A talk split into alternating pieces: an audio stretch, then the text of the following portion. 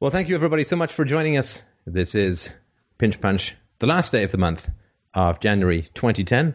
And as a special, special present or prize for the listeners, we have uh, the uh, psychotherapist Daniel Mackler, who I recently had a very stimulating and, by all reports from the listeners, exciting and uh, thought-provoking uh, interview with. And he has kindly agreed to to join us and uh, answer any questions that people may have. Uh, a brief caveat is probably in order as usual, which is that this is just like advice column stuff. This is no substitute for an actual conversation with a therapist or anything like that. But if you have general questions which you think would be uh, useful to to uh, have responded to by Mister Mackler, please uh, please do uh, speak them up, and uh, I'm sure he will be more than happy to take his best swing at it. But uh, just remember, it's no substitute for actually talking to a therapist, and please try and keep your questions uh, on the general side of things. So thank you so much for uh, taking the time, Daniel. I really do appreciate it. I know that you're winding down your practice, uh, which I think is uh, a shame for your patients, but I'm sure is, uh, is good for your future desires. And uh, I really do appreciate you taking the time. Well, it's nice to be here. Thanks for having me. My pleasure. My pleasure.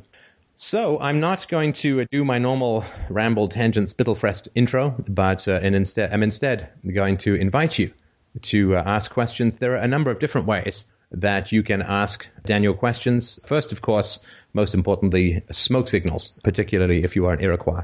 Uh, secondly, we have carrier pigeons. Third, we have mime video cam uploads. And uh, last but not least, we have Skype, followed by the chat room, which you can type into and ask a question, followed by a phone number, which you can call into at three one five, eight seven six, nine seven zero five. Just please let James P. in the chat room know that you're calling, and uh, you can uh, you can join in there. So I will um, not uh, do anything other than ask you to ask Daniel whatever is on your mind about the process of therapy, finding a good therapist, what you can expect, what you cannot expect. And uh, if you have questions, please sprechen Sie ab. Well, so I Hello. guess let's go. Oh, hi. Hi. I was um, I was just reading your website and some of the essays that were on it, and some uh, some questions came up around the uh, three differences between therapy and friendship essay. Oh, yeah. I see. So I'm trying to learn how this all works. So you're Greg, I guess, right? Yes. Okay. Hi, Greg. Hi. Good to meet you. Good to meet you, too. So, yeah, I was reading that, and I liked the article, and I thought it was really well written and really uh, well thought out. And I just had some questions or some clarifications uh, around it, especially the Section three personal questions. Okay, you're going to have to remind me, because I probably haven't read it in about six months myself. So. Sure, sure. Well, basically, in Section one, you said the purpose of each relationship. The therapist's purpose is to help the patient face his buried traumas. Uh And that's just a very brief synopsis. The patient's purpose is to grow at all costs, and friendship is mutually beneficial selfishness. Yeah, and that's kind of uh, provocative, what I said. Oh, I, I fundamentally agree with all of that. Um, but I, w- I had some questions around uh, personal questions, Section three. Okay. Uh, especially the bit in friendship wherein you said um, it is acceptable for a friend to ask any personal question for the sake of his own personal growth, but only insofar as it respects the delicate balance of the friendship. This requires much patience, self-awareness, and appropriate mutual self-appraisal on the part of both friends. On the contrary, it is rarely appropriate for a friend to ask or request a question intended to stimulate the other to grow or explore. That is a therapeutic question and does not belong in a friendship. And I was I was just sort of curious on if you could... Um, I need to expound. process that for a second. Now, first, let me just think about it. I sure. have to decide if I agree with what I wrote, and I think I do. so so I think I'll feel comfortable explaining it better and defending it. So go, okay. Sure. And, and I that just sort of... Um, Uh, I guess, raised some questions in me as to the difference between mutual growth and asking personal questions of each other in the context of, uh, because even if a friend asks a question that's very personal to another friend, right. um, what where you would draw that line between a therapeutic type question and a question intended to grow in a friendship sense. Okay, so where would I draw the line? I, I guess... the way I handle that question is, and the way I do a lot of my writing when I come up with my quote theories, is I um, I use my own personal friendships as my model, and I also use my relationships with my patients as my model. So I find with my personal friendships, I, and also the way my friends treat me, I don't, I actually find it, um, rather offensive when people who are friends with me start asking me questions that where their purpose is to help me grow. And I don't like that. And so I apply the golden rule where I don't ask other people questions like that. And I know some people that love being asked questions like that, and they they like friendships that um, that are sort of like therapy relationships, and they find that very appropriate. I don't. Now, I don't know if I'm exactly answering your question, but the flip side is when I'm with patients of mine, um, whenever I have a personal question to ask them, I bounce it through my head. I self-reflect and ask myself, am I asking this because I'm just generally curious? And there's lots of things about my patients that I'm very curious about at times. And I could spend hours just picking apart things in their lives that I want to know just for my own edification. But if I find that there's not really a therapeutic reason to ask the question, then I don't ask it.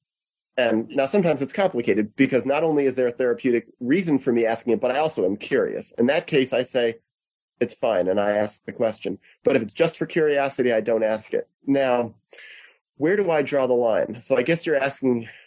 Well, for example, like um, the uh, the level of appropriateness of uh, occasion, because I mean, I guess just to be in, in full disclosure, I do have some friendships wherein I um, my friends help to help me to grow and ask me questions intended right. to help me grow, and then I so I have some of those friendships, and I do like that. Right. And I was I was curious if it would be more like a universal principle of this is an unhealthy thing to do, or if that's more of just a this is my personal preference and it's worked for me. Right.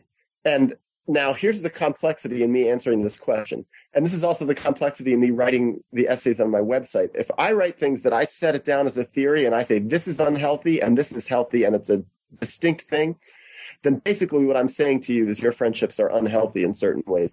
And that's a complicated thing for me to answer because whether I think it or not, it doesn't mean I want to say it. And and so I guess my entire website is based on my personal experience. Is it true? Is it one hundred percent factual, everything I'm saying? Not necessarily, but I state it as fact.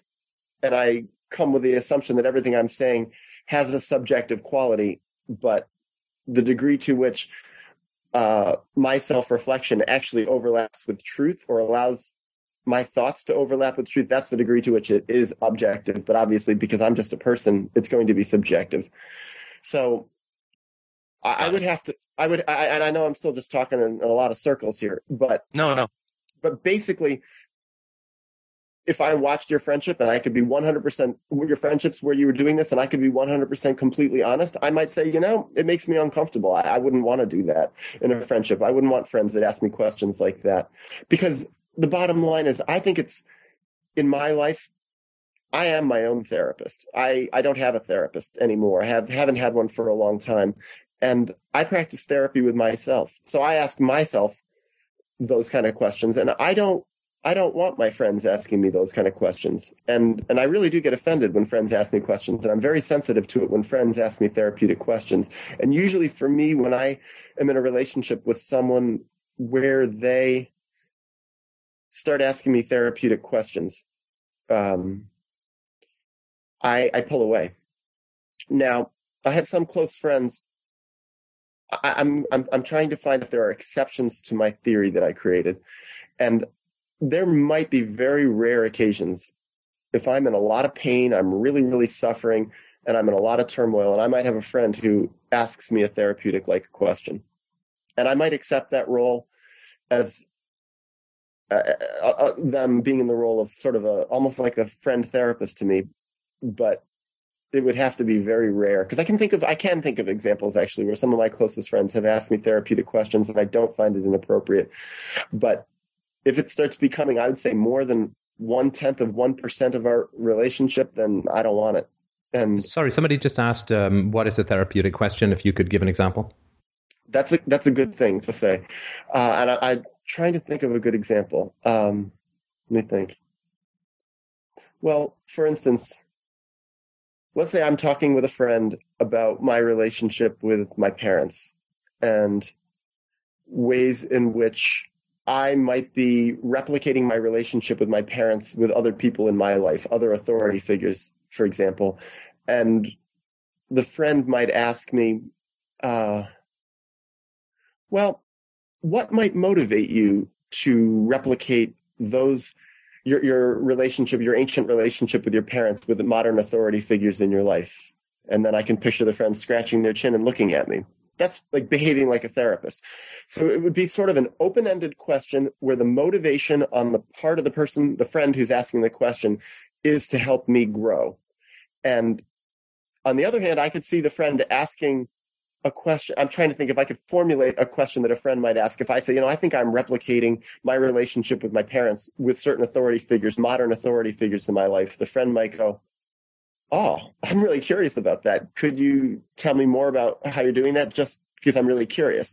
It's basically a similar question. They want to know more. They want to get more information. But in one case, the motivation is to satisfy their own curiosity and to learn. And in that way, I feel like I'm dealing with a peer and there's a mutual relationship there. In the other case, I feel like the person is putting themselves in a position where they're not asking for their own curiosity. They're asking to help me. And I, I feel that the balance in the friendship becomes unequal. They're taking a more powerful role, and that throws off the balance of the friendship. And I don't like that. On the other hand, with a therapist, I don't want the therapist to pretend like they're my peer and my equal, because that's not why I'd be going to them. That's not why I'd be paying them money. And I'm basically would be using the therapist in a therapeutic relationship as an extension of myself, as opposed to as a separate person. And I, I don't know if that exactly makes sense. And I still feel like I might be being very long-winded, but I'm just doing my best to answer it. No, oh, no long-winded is uh, long-winded is definitely the purpose. And I'd just like to add a thought or two from a non-therapist perspective. But Go for uh, it. I think that, um, I mean, it is an interesting question, because a friendship which is based on intimacy and mutual respect should uh, have that openness of heart and openness of mind that you can ask questions and so on. But as far as I understand it, the therapeutic relationship is an authority relationship, right? The therapist is assumed to be an expert, you know, has training and has a goal in mind, which is yeah. sort of revealed over time, which he's leading the person towards, the patient towards on a, on a long-term basis. It's a series of questions, which yeah. in a sense, the therapist is asking because he believes he already knows the answer. But the oh, patient that's an, that's an interesting question. Can I cut in for a second yeah, there? This is actually an interesting question you brought. I agree with everything you said until the last thing. And I thought actually it was a really good explanation that you just gave. That, but the last thing is the therapist asks a question that he already thinks he already knows the answer to. Actually, for me, that's a criteria that I use the exact opposite. Where I sit with patients, I try to never ask questions that I already know the answer to, to my patients, because otherwise I feel like I'm asking rhetorical questions, and that's a bit insulting, because it's sort of like I'm asking, it's like then I'm sort of leading the witness, as opposed to I, I do use my curiosity in my relationship with my patients as a basic guiding force for myself. But I just, it's just simply the motivation for why I'm in this relationship is completely different than why I'm in a relationship with a friendship, uh, with, with a friend. It's the same thing being in a romantic relationship.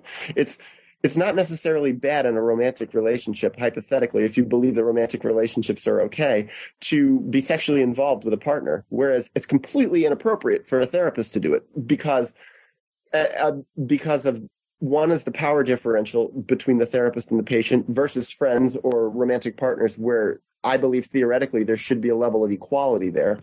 And the second one is, how in the world could a therapist being sexually involved with a patient uh, allow the therapist to further the patient's goals of growing? I think it's it's far too easy for the exact opposite to happen as the result of a sexual relationship. And I'm, I'm taking it in a different angle, but I, I just wanted to touch on that point. So I try, when I ask patients questions, I often hold my questions back. I don't ask them if I feel like I already know the answer. I wait until I can get a question that I really don't know the answer to. And then, it, and then it, it creates a lot more energy in the room. And I think also people can pick up on it when they're being asked a question that the questioner already knows the answer to. I think they often unconsciously, sometimes consciously, can feel like it's a bit of a game.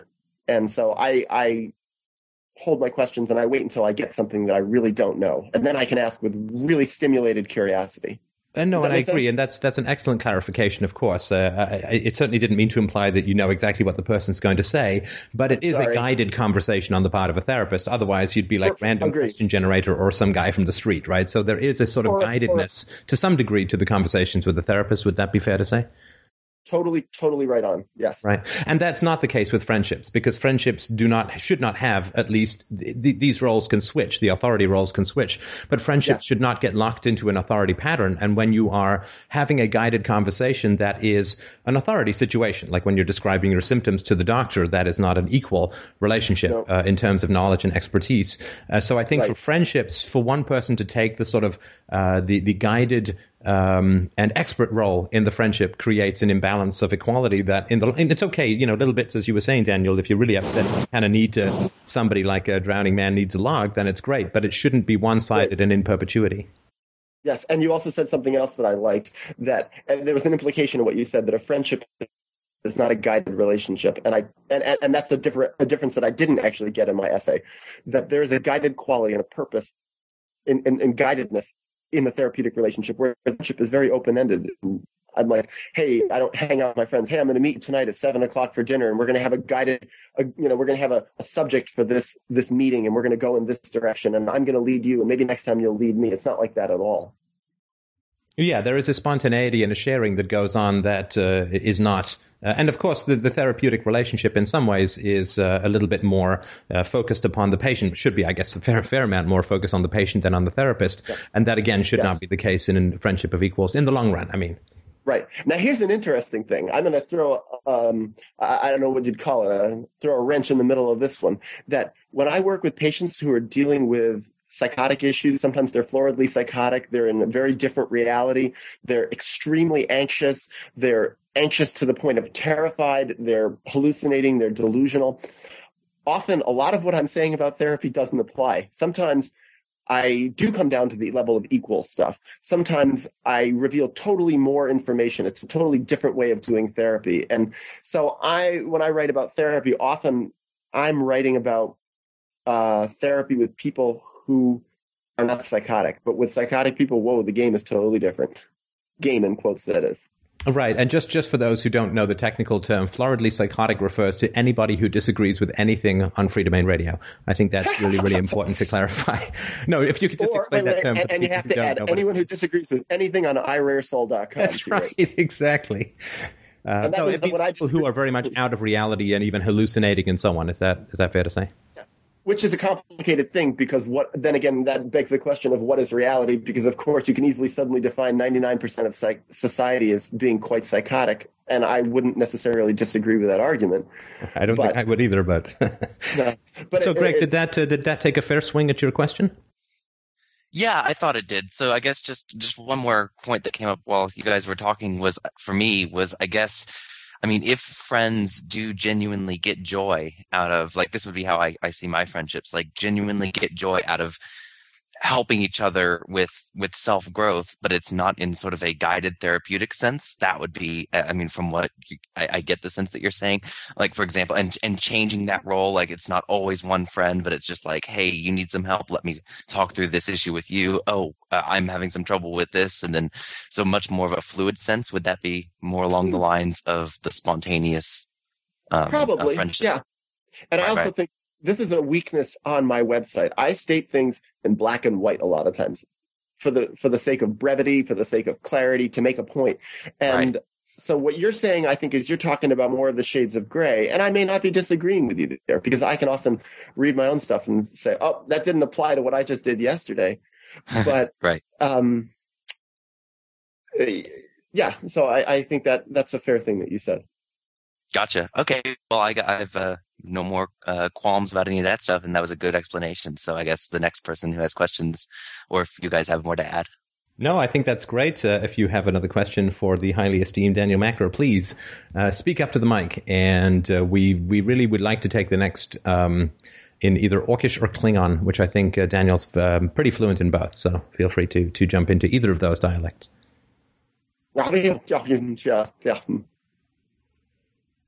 That was Klingon. oh, I know. I know. All right. This is time for people Hello? to speak. We have lots of people. Yes, go ahead. Hi. Um, I just have a quick question for Daniel, and maybe um, Stefan can come on, comment on the topic a little bit.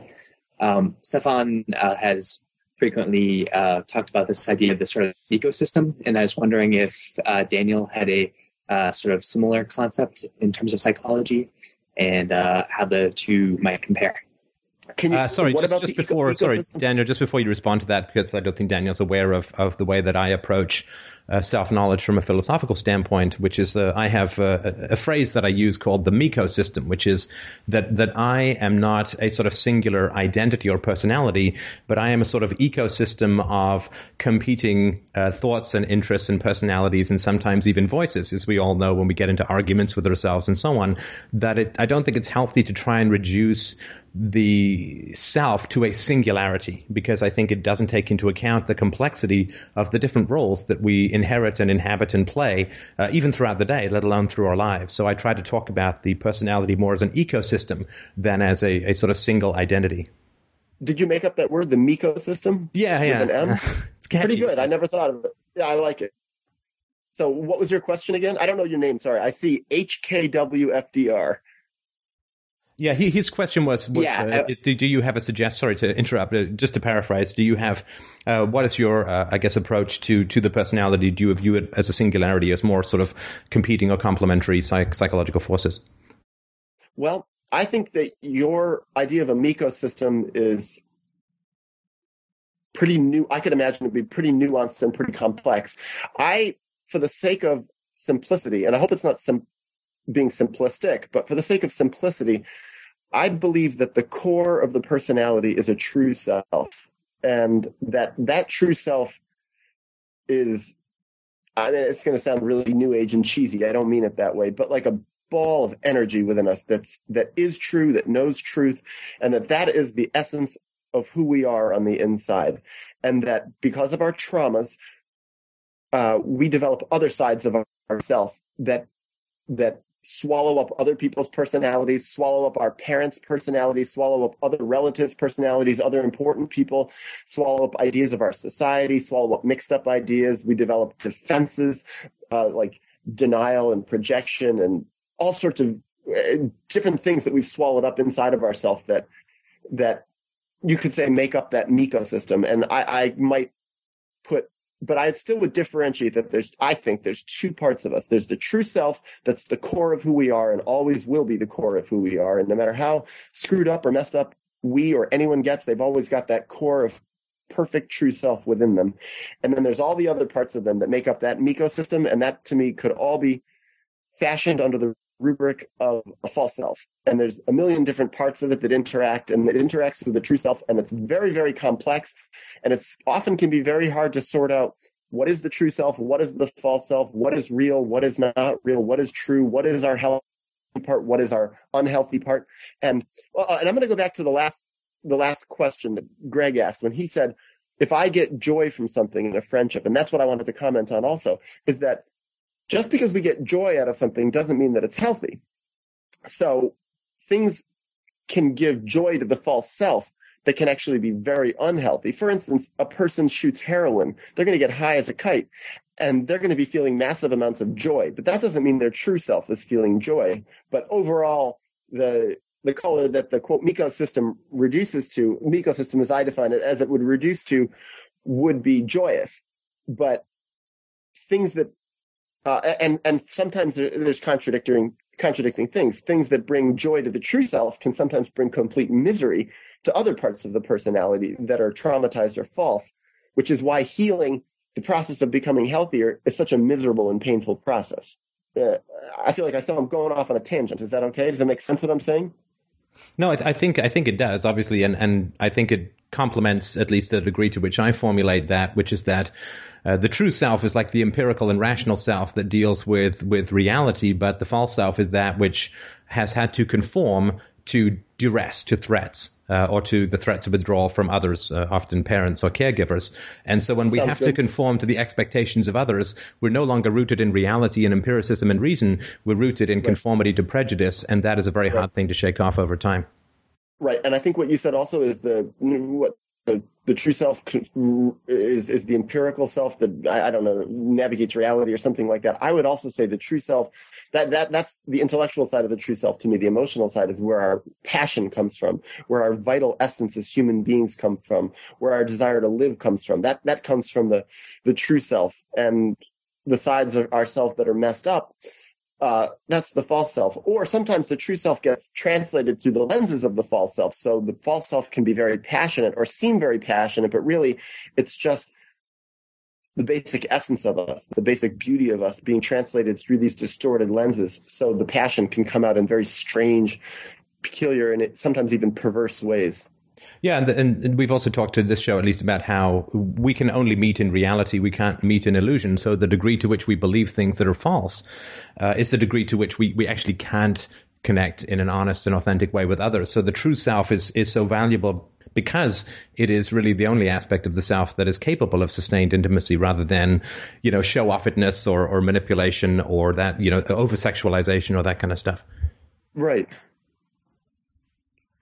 Right. Now, sorry, I just wanted to check, uh, did did we answer the – we always go stampeding off on these planes of, of speculation, which is great, but did we actually answer the question that the, the fine gentleman had asked at the beginning? How, how do you feel? Did we, did we swing and miss, or did we are we not even in the ballpark?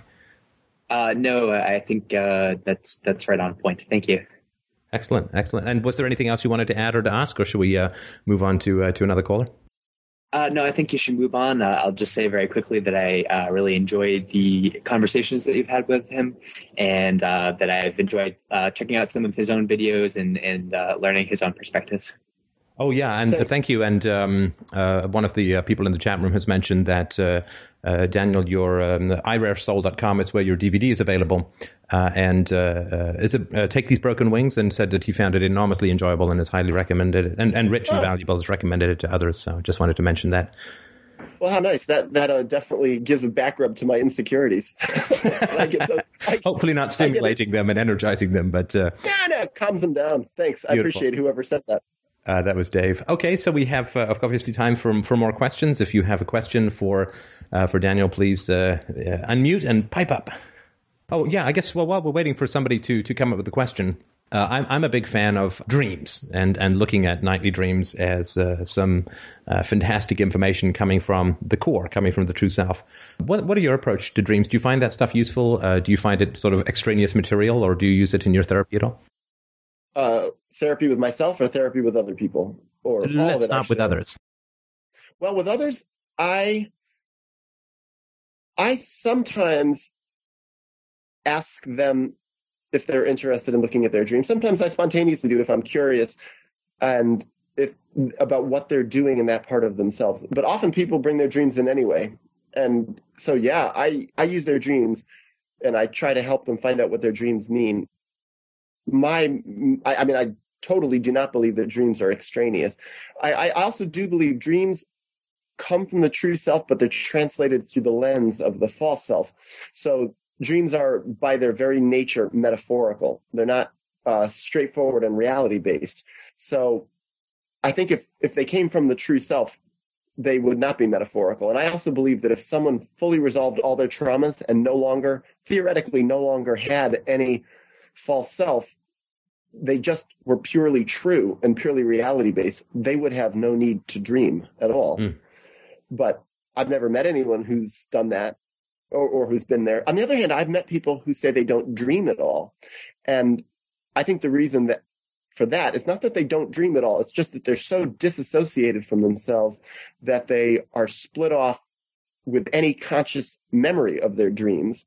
And they're actually dreaming like mad, but they just don't know it. Right. So right. Now, what I do when I work with patients who are um, who bring dream material, and is often people will say to me, well, what does it mean? Especially, and this is an interesting thing. I, um, I recently had someone who came in for a first session, and they asked me, uh, I had a dream. What do you think it means? And I, I, I wouldn't be presumptuous enough to have answered them, because I feel to really understand a dream, or even have a remote chance at understanding what a dream really means. And dreams, I think, also can mean a lot of different things. I think you really have to understand the person really well, and and put put them. The dream is always a part of a context, and the context is their whole life and their psychology and their childhood and their history. Often, if I don't know someone that well, I can still take a stab at it, but I think that's because I'm on the pulse of people's personalities pretty well. So, but but if I don't know someone at all and really don't know them, I wouldn't I wouldn't be, you know, presumptuous enough to think I could really get a grasp of what their dreams are, considering often I have dreams myself, and it takes me a while to come to even a rudimentary understanding of what they mean. On the other hand, a lot of times I do feel like I can figure out a lot of what my dreams mean, and I find them incredibly useful to me. And when I work with patients and they bring dreams in, I like to look at the therapy relationship as a collaborative relationship where both of us strive together to figure out what this dream means. But ultimately, I defer to what they think the dream means, uh, not only because at a deeper core level, especially unconsciously, people always know themselves better than I know them. Mm. But at the, but at the same time, the goal of therapy, in my mind, is not, I mean, I said it on my website, the goal is to uncover traumas and heal. But at the same time, I feel that a profound goal in therapy is for the person who's in therapy to learn how to do it themselves, to learn how to do self-therapy.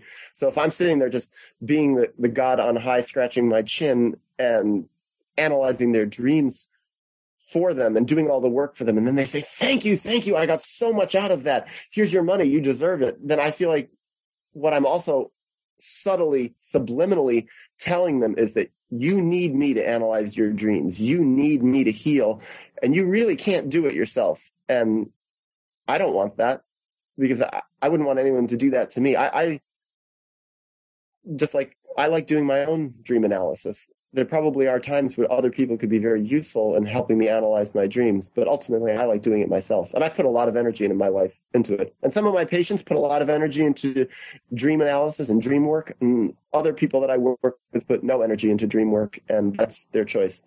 Well, it's it's funny because people talk a lot about the subjectivity of dreams, but if you've had conversations with people exploring the metaphorical content or the life content of dreams, mm. it's hard to believe that it remains purely subjective, because when you really get a dream, or at least oh, you no. get a core part of a dream, everybody in the conversation gets goosebumps at the same time. I know that's not scientific, yep. but it really, really does occur when you get a dream. I just I had one last night, uh, which I thought was interesting, and I was going to mention it today if the subject came up, so I guess I will, uh, which is that the, the two different ways of looking at something in a dream, right? So I dreamt last night that I was swimming uh, in, in the ocean with, uh, and sort of gentle killer whales were surfacing with their, you know, huge black fins, uh, dorsal fins, and it was uh, really quite beautiful. And then I saw a freighter with uh, a whole bunch of black guys standing on the railing. And uh, it was a, uh, I think I saw the flag. It was a Finnish uh, freighter. And so you have killer whales, and, and you're like, what, what on earth are these, these black Finnish sailors? But then I thought, well, killer whales are black, and we have black Finnish sailors in the way the dream is talking about two sides of the same coin, right? Because killer whales can be thought of as black sailors with fins, right? Black Finnish sailors. I mean, it really is quite an amazing mm. thing what dreams do in terms of just giving you different ways of looking at the same thing and expanding your consciousness. So I just wanted to mention that. I think it's really worth, uh, uh, it's really, really worth uh, uh, looking into your dreams and talking about them with people. We have uh, another. Can I try? Sorry, something? Can I try? Can I try something for one second, yeah, Stefan? I think you, you'll have a laugh on this. I want to just try a hypothetical experiment. Now, let's say that was my dream, and I had dreamed that exact dream. I, can I interpret it for myself as if it were mine? Please. And it would. This is. You, you, I think you'll find this interesting. If I had that exact dream, I would say, first of all, whales usually are a symbol for me of power, strength, uh, and um, and freedom in a way. Also, a, killer whales work in pods, so it's. It would be me wanting to be more socially connected, probably, and feeling alienated. Then, interestingly, uh, Finnish. I was actually writing a lot about Finland yesterday and today. You're right. I'm yeah. planning to. Yes, I'm planning to go to Finland uh, in the next few months to to study a program that is getting the best results in the whole world with people diagnosed with schizophrenia. They're getting eighty-five percent cure rates off medication. So I'm going to Finland. So I would right away say, oh, this is my hope to to go there, and my anxiety perhaps about going there. And then the other thing I'd probably say is I'm ending my therapy practice in a month. That's a, I'm finishing it. So that's probably what finished. Really. Right, finished. Yeah, that's good. So, that's good. So that goes to show for me how it would be perhaps a completely different interpretation than what it represents for you. Right, right. And I could actually have that dream very easily. It would be something that would make sense to me. Right. No, and I, I think, again, I don't want to sort of dip into the whole dream thing, and, and but you may have slightly different symbols. I think for me, it is, uh, I've had dreams about Wales for, for many years, and to me, they really are around the uh, the, the true self, because they kind of go to the surface, mm. but they can also go very deep. Uh, and I think that, that that sort of depth of knowledge, of self-knowledge, is really, really important. And the the saying that the two things are the same, the ship and the killer whales, to me, is sort of like saying that the instinctual depth which self-knowledge generates, which is, as you say, sort of very complex and deep and, and emotional, uh, is is in a way the same as all of the technology that we're using to have this conversation, like this ship that sails on the surface and so on, that uh, all of right. the abstractions and technology and, and complexities of how we communicate as a as a community, this is sort of the Freedomain Radio community, um, is, is not uh, different or distinct from that sort of self-knowledge. So communication in a community is essential for pursuing pursuing self-knowledge, and I think that the depth is very important to the technology at the surface, and those those two have very strong similarities. So I, that's sort of what I got out of it. But I mean, you're right, you can go six million different ways, but what I find right. is that when you get one that's really core, you do kind of get that ooh, you know, that kind of tingly feeling, right. which is really uh, really helpful. But and I hope that you will, if you yes. get a chance, uh, talk uh, to us about what uh, what you extract from uh, from Finland, because I think that's very, very helpful. Now, uh, sorry, Ed, we've had another question, which is um, uh, you, because uh, a listener is asking, you have, of course, Daniel, have a very strong history of, of journaling. And so uh, the question is, what is right. your approach to journaling? What formats do you use? Do you keep a dream, a dream journal, an emotion journal, event journal, a weekly revision of writings? What is your approach to, to your own journaling, if you don't mind talking about that? No, I'd love to talk about it. That it's... It shifts from time, uh, but I have a general format that um, it used to be a bit different. Right now, my system is, first thing I do when I wake up in the morning before I do anything is I roll out of bed, I turn on my computer, and I don't want to waste any time, because when I first wake up, I'm there's so much material in my head, so much unconscious material that's right at the surface that I don't want to miss it. For me, that's low-hanging fruit. So I keep my computer on a hibernate state, so it doesn't even have to kick into Microsoft Word or anything. I press the button, within five seconds my computer's there, and I just start writing immediately. But the first thing that I write down is all my dreams, and I'm actually less rigorous about it than I used to be, because what I used to do is I used to wake up three or four times in the middle of the night and get on my computer and write down my dreams. I would be, you know, bleary-eyed. I'd wake up in the morning and I would sometimes have four thousand words of dreams written down. And then the amazing thing that I discovered again and again is I'd get on the computer at the morning, I'd read my dreams, and I didn't even remember having them a lot of the time. Or I'd remember little bits of them, and I was shocked at the detail that I could gather about my dreams in the moment of writing them down at two thirty in the morning and at four thirty in the morning.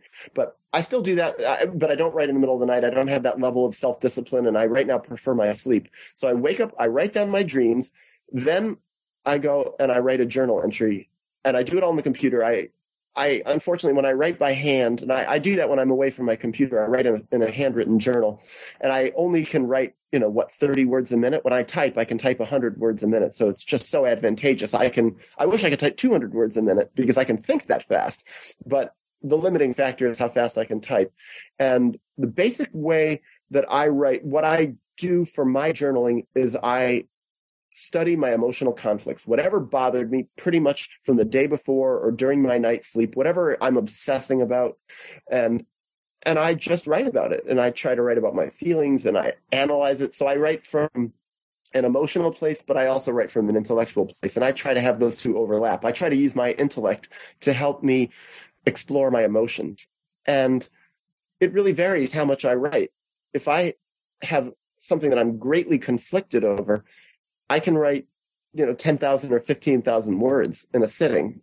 And I used to do that every day, all the time. I have, I mean, literally millions, millions and millions and millions of words of journal entries. Now I probably write two thousand words a day, maybe three thousand. If it's a particularly stressful time I'm going through, maybe I'll write four thousand. Sometimes I'll write five hundred words.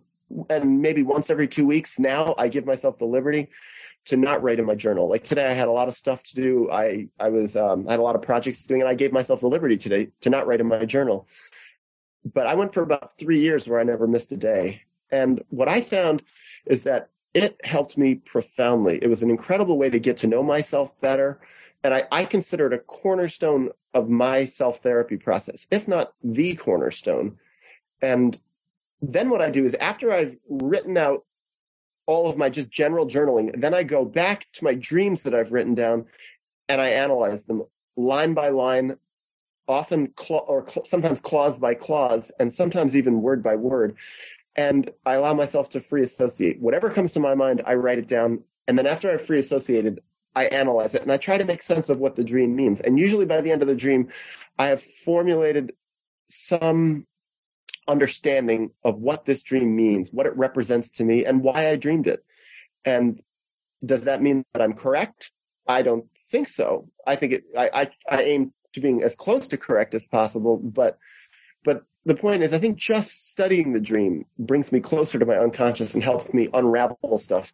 And if sometimes I have a wonderful aha moment, like sometimes I dream numbers, I'll have number, or I'll see a sign on the wall that has numbers on it, and I'll remember the numbers and I'll write them down. And I, I've had it where I've remembered an old friend's telephone number, and it's been on the wall in a dream, and I haven't thought of the number in ten years. It's like, and it's amazing that I was thinking about that person, and then I have to analyze, why was I thinking about that person? There's sometimes a profound stuff like things like that in my dreams that I'm able to tease out through analysis. And often it's more mundane. And then there's lots of stuff sometimes that I really have no clue. And I just take a stab at it and guess and then move on and don't really go back and think about it too much. But another thing I use my journaling for is often I'll, I'll go back and read a journal entry I wrote a year ago, like, or, or now that I've written, I've been writing in my journal for twenty years.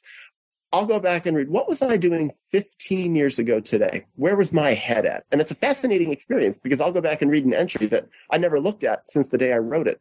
And so I could go back and see, what was I doing the last day of January nineteen ninety-five? And, you know, where was I? I was actually then I was um, I was living in Saint Thomas in the Caribbean, and I, I could go back and see where my head was at. And sometimes it's It's very painful to see that. Sometimes it's very touching. Sometimes I'm really surprised to see how insightful I was fifteen years ago, and I didn't realize how insightful I was. And sometimes I'm shocked to see how unhealthy I was fifteen years ago, for example. So this is another thing. I, I love keeping records of my journals. And after I handwrite stuff into my handwritten journals, if I'm away from my computer, I often go back in later and type it down. So there's actually a digital record of it that's very easy for me to access. So there was, I, I just went off on quite the tangent there, but Um, that, that's sort of my answer to personally how I use journaling. Well, that's uh, that's great. Uh, I used to journal a lot more, um, certainly since uh, you know the uh, the baby cakes came along. Uh, it's uh, it's quite a challenge. I do view um, podcasting to some degree as journaling because I'm trying to be as honest about my thoughts and feelings uh, as I can be, uh, and it's a kind of journaling, but I wouldn't say it's exactly the same. But uh, uh, I found that the most fruitful time, f- most fruitful kind of journaling for me, and this probably comes out of my artistic experience as a as a playwright, as, a, as an actor, was uh, to to have debates, right? So you know how you have these arguments in your head. I just found, you know, assign the different aspects of yourself, in a sense, names, or if you can be that self-empathetic, let them assign themselves names, and and actually write out the dialogue like you're writing out a, a play or a screenplay. And uh, I found that was a great way to bring an incredible amount of wisdom that was buried below a kind of self-indifference uh, to the surface, and has really, really helped to to guide and, and really raise my self-esteem. The more that you um, get a sense of your own wisdom and depth, the, the stronger your self-esteem. And you, you, you get kind of bulletproof after a while. Once you've been right about things a lot uh, and uh, I didn't even know it beforehand, you get a great sense of self-guidance and a great sense of self-trust. And uh, I think that is a, a very, very powerful thing that comes out of that yeah. kind of uh, self-exploration. And probably a lot of internal autonomy also. Tell me what you mean? And I said also probably a lot of internal autonomy. Oh, yeah, no, I got the words. I'm just, uh, if you could explain what you mean a bit. Oh, that by doing that kind of dialogue with yourself, you function in a role. Well, I, I to use that analogy, you function in the in a role as a therapist for yourself. And it could be very self-soothing, but also I would imagine you gain a strength at um, at being there for yourself and knowing how to work out your own issues. And I'll say more in the context of myself. I found that the result of journaling, I become much more of an autonomous person. I find that I don't spontaneously need to lean on people in quite the same way I used to.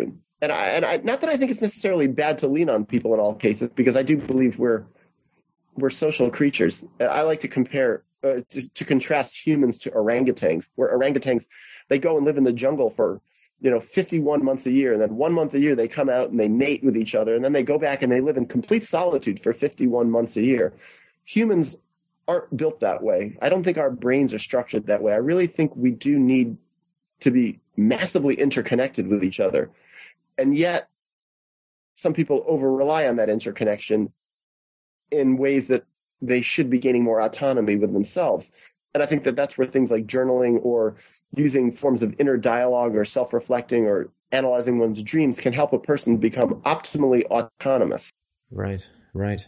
No, I, I and I think this is this is why this technology is so amazing, because I think throughout most of human history, the drive towards authenticity was like it, it created a kind of moat between yourself and those around you who very often were invested in quite the opposite of authenticity and self-knowledge, whereas the sort of we have beams that can join the stars in the night sky of those who are pursuing self-knowledge. We do have at least some technology that can allow us to have a community, um, whereas I think mm. beforehand it would be much more isolating, uh, particularly for people who aren't, say, in New York or, or where I am, where there's more people of like-mindedness yes. around. But people, like I get messages from people who grew up in small towns in Nebraska and so on, and I think that self-knowledge would have been, you know, you'd have been like Boo Boo Radley in a in a run, run-down house with nobody right. talking to you, whereas now I think you do have more options for conversation, uh, however imperfect they may be at technological arm's length. You have more options for conversation, and I think that raises the attractiveness of authenticity and self-knowledge uh, higher than it was previously. I would totally agree. Imagine uh, eight hundred years ago where there weren't even books available. Right, right. Where would a person get new ideas? Maybe from hearing a, you know, a priest give a sermon, if the priest was any good, and that would be it.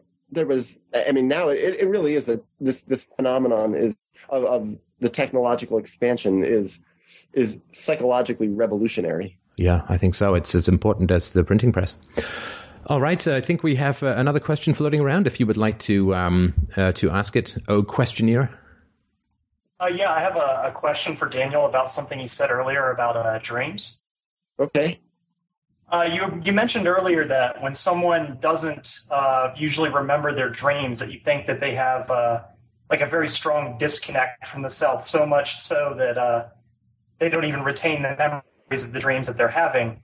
Uh, could you go more into that and, and what you think someone might be able to do if they're interested in analyzing their dreams but are having trouble remembering the dreams in order to be able to do that? Right. Yeah, um, I'm going to give an answer from an odd angle first. That um, I'm just going to wait until that phone finishes ringing. That here's a fascinating thing. I, I've had the opportunity to work with a lot of people who are diagnosed with schizophrenia, and they often can be so split off from their inner conscious sense of self that they don't even realize they have a self. And what I've seen pretty universally is when people are pretty severely in quote-unquote schizophrenic states, they have absolutely no dream recall. And instead, they're going in a sort of opposite way. And they're living their entire life as a dream. And it's usually a nightmare. But their conscious waking life is like a dream. They're hearing They're they're hearing voices, they're seeing things, they're having smell hallucinations, they're having touch hallucinations, and they can be living in a very delusional sort of reality. And what I've observed with, with these people is when they start reconnecting with themselves, their selves on the inside, their true self, they start becoming aware of them, themselves as a person, and they start coming out of their delusional world and they start having fewer hallucinations. Often what happens is they start remembering their dreams. And I've seen this with many people, and it's a fascinating phenomenon. Now, that doesn't mean that just because someone is not remembering their dreams, therefore they have schizophrenia.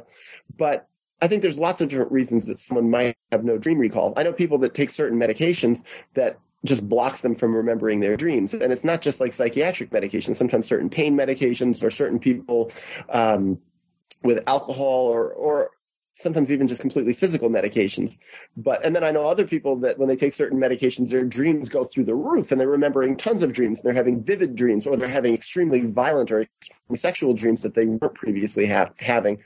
But um, I think that if someone is having difficulty remembering their dreams, there are a lot of things that they can do to improve their dream recall. I know that I've even heard some um, nutritionists and certain psychiatrists say there's certain vitamins. I forget, vitamin B twelve, maybe, don't don't don't quote me on it, but gives gives a person much more vivid dreams and dramatically imp- improves dream recall. And I think another thing is um, if a person can discipline themselves to wake up in the middle of the night and write down their dreams, often they will have dream recall, where in the morning they'll have none. And if a person wants to try this as an experiment, drink two big glasses of water before you go to bed. You'll wake up at three o'clock in the morning having to go to the bathroom, and often there will be a dream there. Whereas if they sleep the whole night through, often there won't be a dream. So that's one possibility. But I, I would just say in general, and there's probably exceptions to this, is that people who are more, generally more emotionally disconnected with themselves um, generally have less dream recall. Or then there's an exception to this. And I think there's an Irving Yalom. He's a famous uh, therapist who does a lot of interesting writing. I, I don't know if you guys have heard of him, but he writes a study uh, or he writes a, an experience he had working with a patient who was very, very emotionally disconnected, but had a profoundly amazing ability to recall his dreams in vivid detail.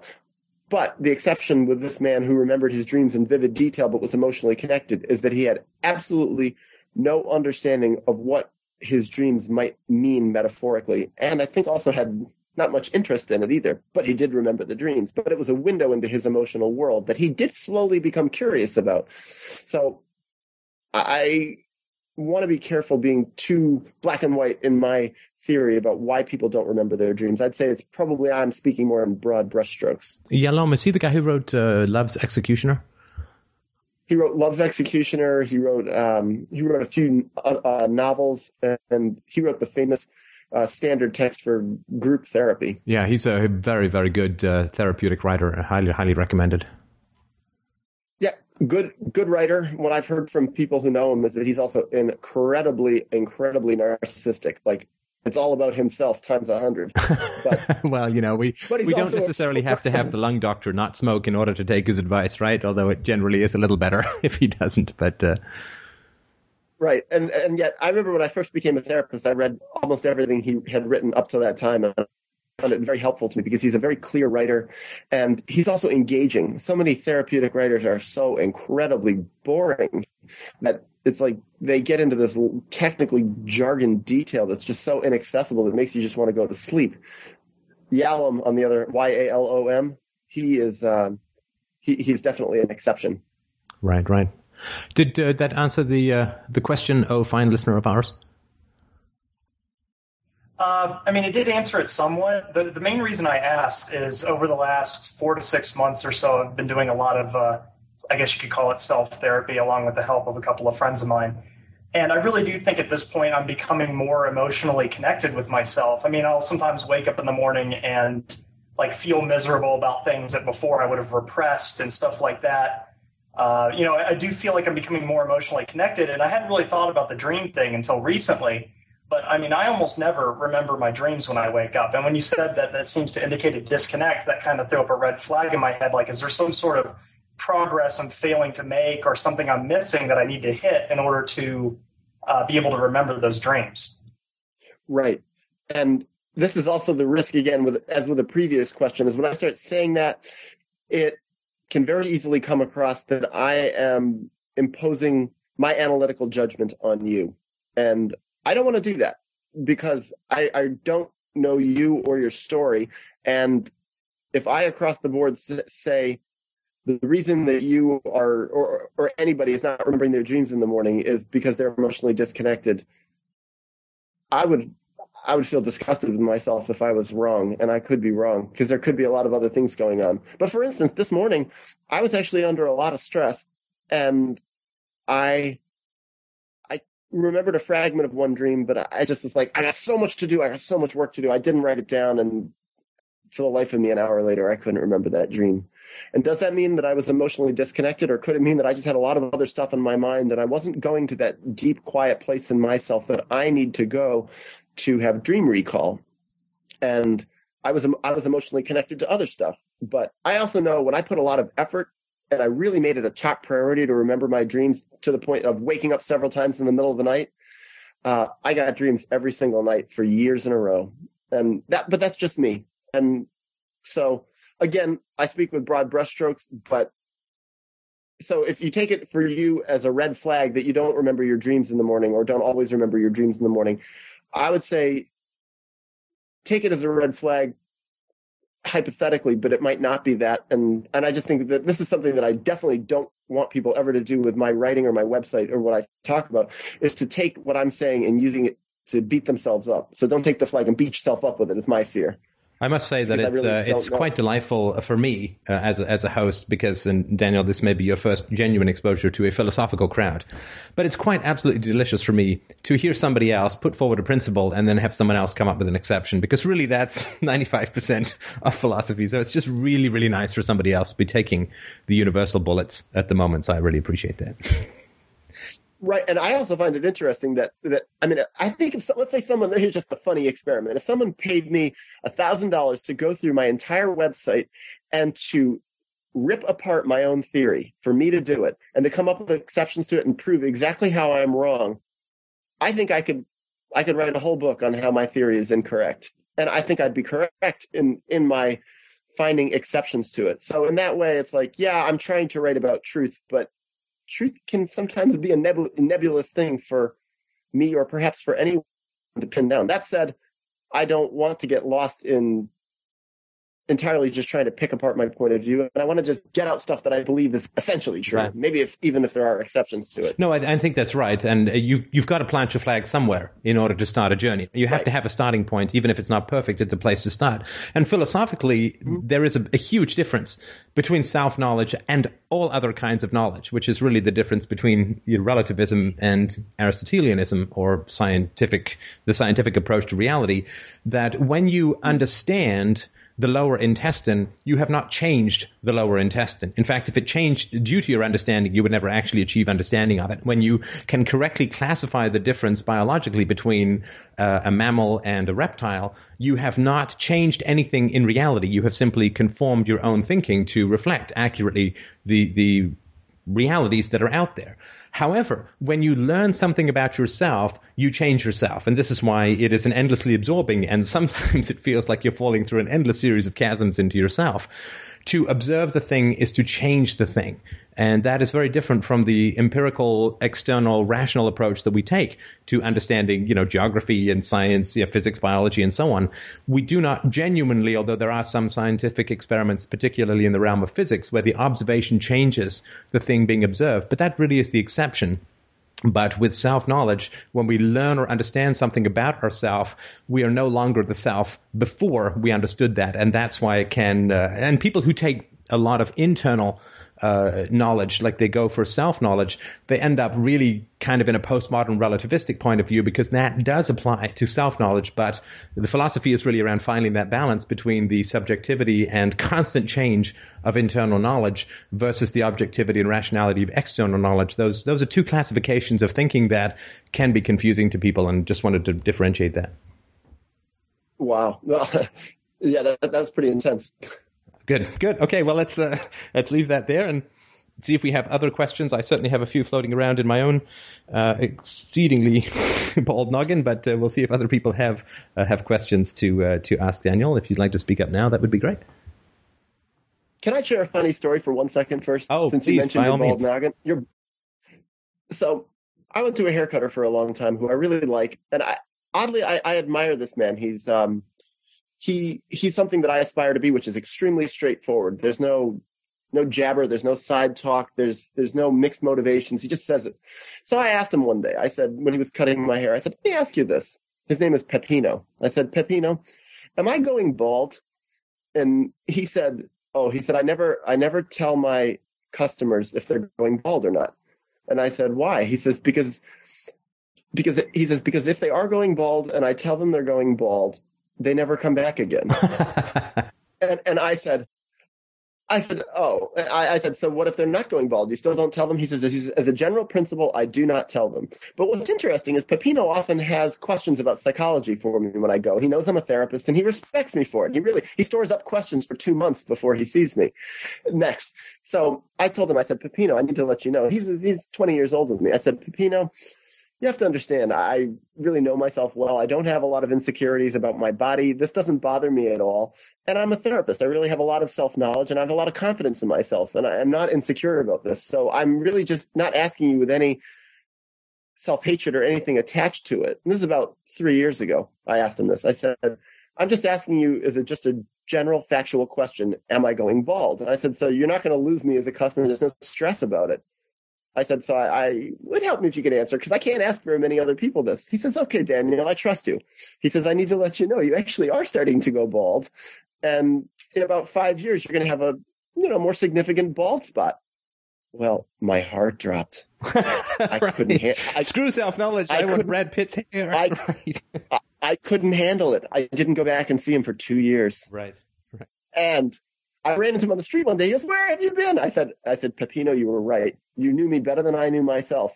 I couldn't handle when you told me I was going bald. So I found it really interesting that I actually was much more insecure about it than I ever thought I would be. And he knew me, and he knew the psychology of baldness better than I did. And I found that fascinating. Yeah, well, for me, it so anyways, started around I, the age of seventeen, so I've had some time to get used to it. But I do oh, remember brother. one time, you know, there's there's these bits in life where you remember that you've turned a corner, you know, and, and for those of us uh, a little older, there's, you know, that bit where you're not quite the sprightly young man that you used to be. And I remember mine very, very clearly when, when I was in my twenties, and I went to late twenties. I think um, I went to my barber and uh, I said, you know, the usual. And he said, well, I can't do much about the top, but perhaps I can trim your ears. And it's like, well, I guess I'm not a teenager anymore. I'm bald and I have hair growing out my ears. What has happened to me? Ah, uh, youth, it flees. Anyway, that's a good story, though. Uh, let's just see if we have any anyone who's been holding off. Otherwise, I'll uh, pepper a question in or two. Okay, um, so one of the um, from the people who've had a look at your uh, website, Daniel, the, one of the questions that's come up uh, is around uh, masturbation. And, uh, you know, we have uh, some single guys who know how to use computers, so I guess we can say that technically we may have a fairly spank-happy crowd uh, who perhaps read with some dismay your uh, perspectives or opinions upon uh, masturbation. I was wondering if you could uh, flesh them out.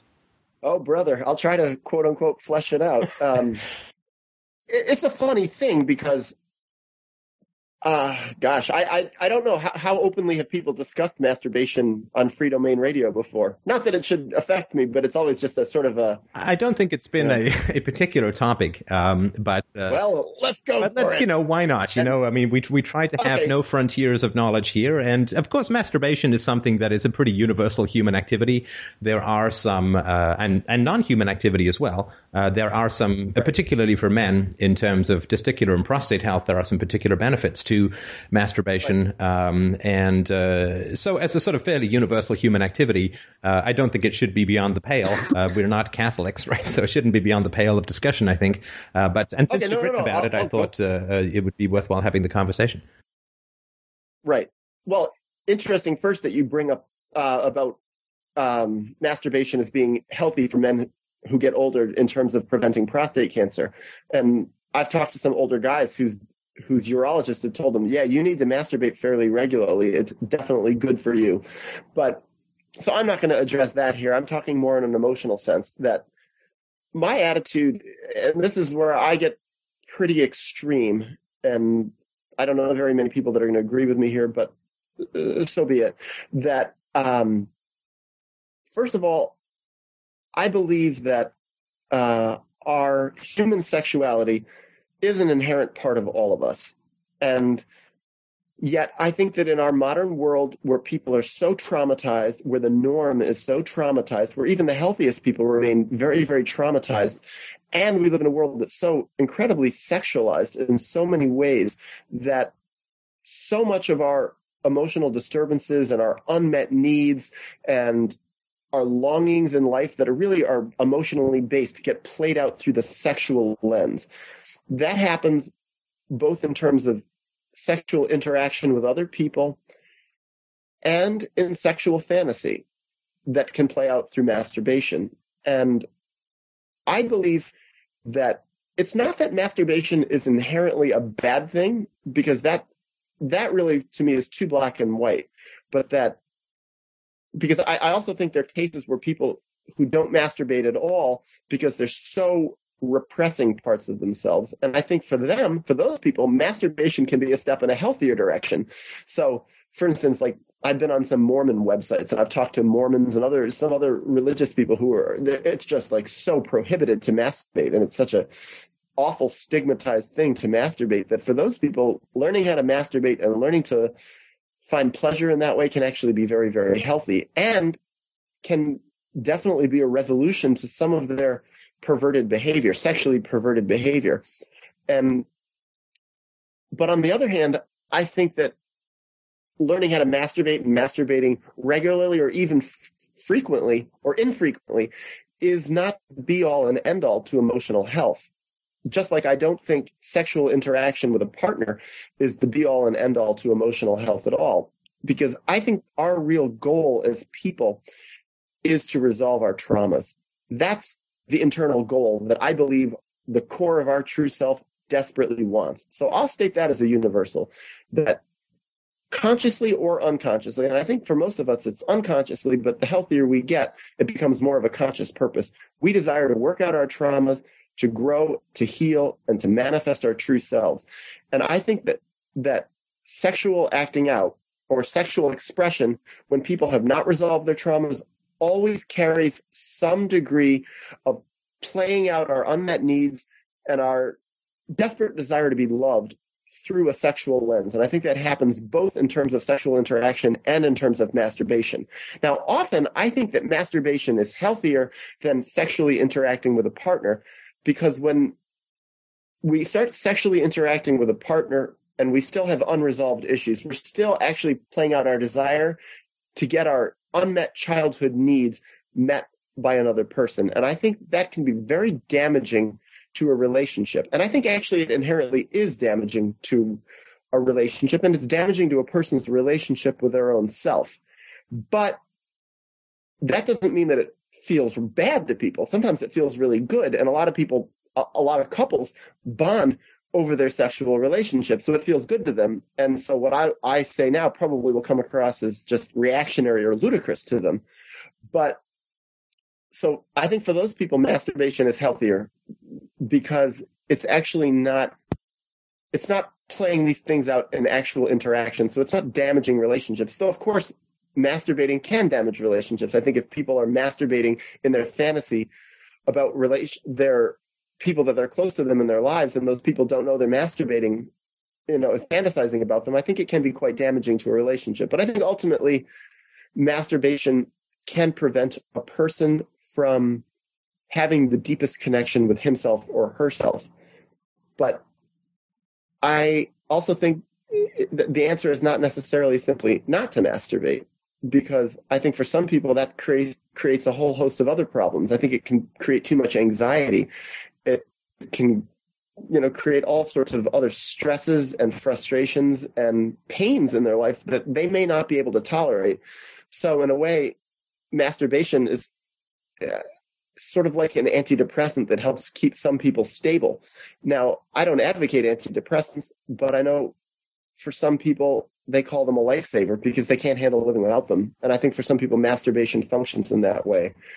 So it's not necessarily black and white, but I still am quite skeptical about masturbation. And I, I so I don't know if I've answered that all that well. No, I think but, I think that was good. And I, you know, I appreciate that uh, it's not uh, always the easiest topic to, to talk about. But no, I, I certainly think that that was a, right. a very good uh, a very good explanation of where you're coming from. And to give a little bit more on it also, um, I think masturbation often can mean very different things in general for men versus women. I know a lot of women who say they don't masturbate at all, or that they've never really gotten much pleasure out of masturbation. I know other women who say they masturbate regularly and get a lot of pleasure out of it and have a lot of orgasms through masturbation, and actually only have orgasms through masturbation. And if it weren't for masturbation, they wouldn't even know what an orgasm was. Uh, on the other hand, I know men who probably a far majority of men who have told me about it, that they masturbate to pornography and they masturbate to internet porn, even when they're in a relationship with someone else, whether it's a gay relationship or a straight relationship. And I personally am very against pornography. I think it's incredibly disrespectful to the people who are having uh, the photographs or the videos taken of them. But I also think it's very unhealthy for the people who are looking at that and masturbating to it. I think it's it really creates a very distorted sense of human interaction, and I think it, it inherently is violating to people.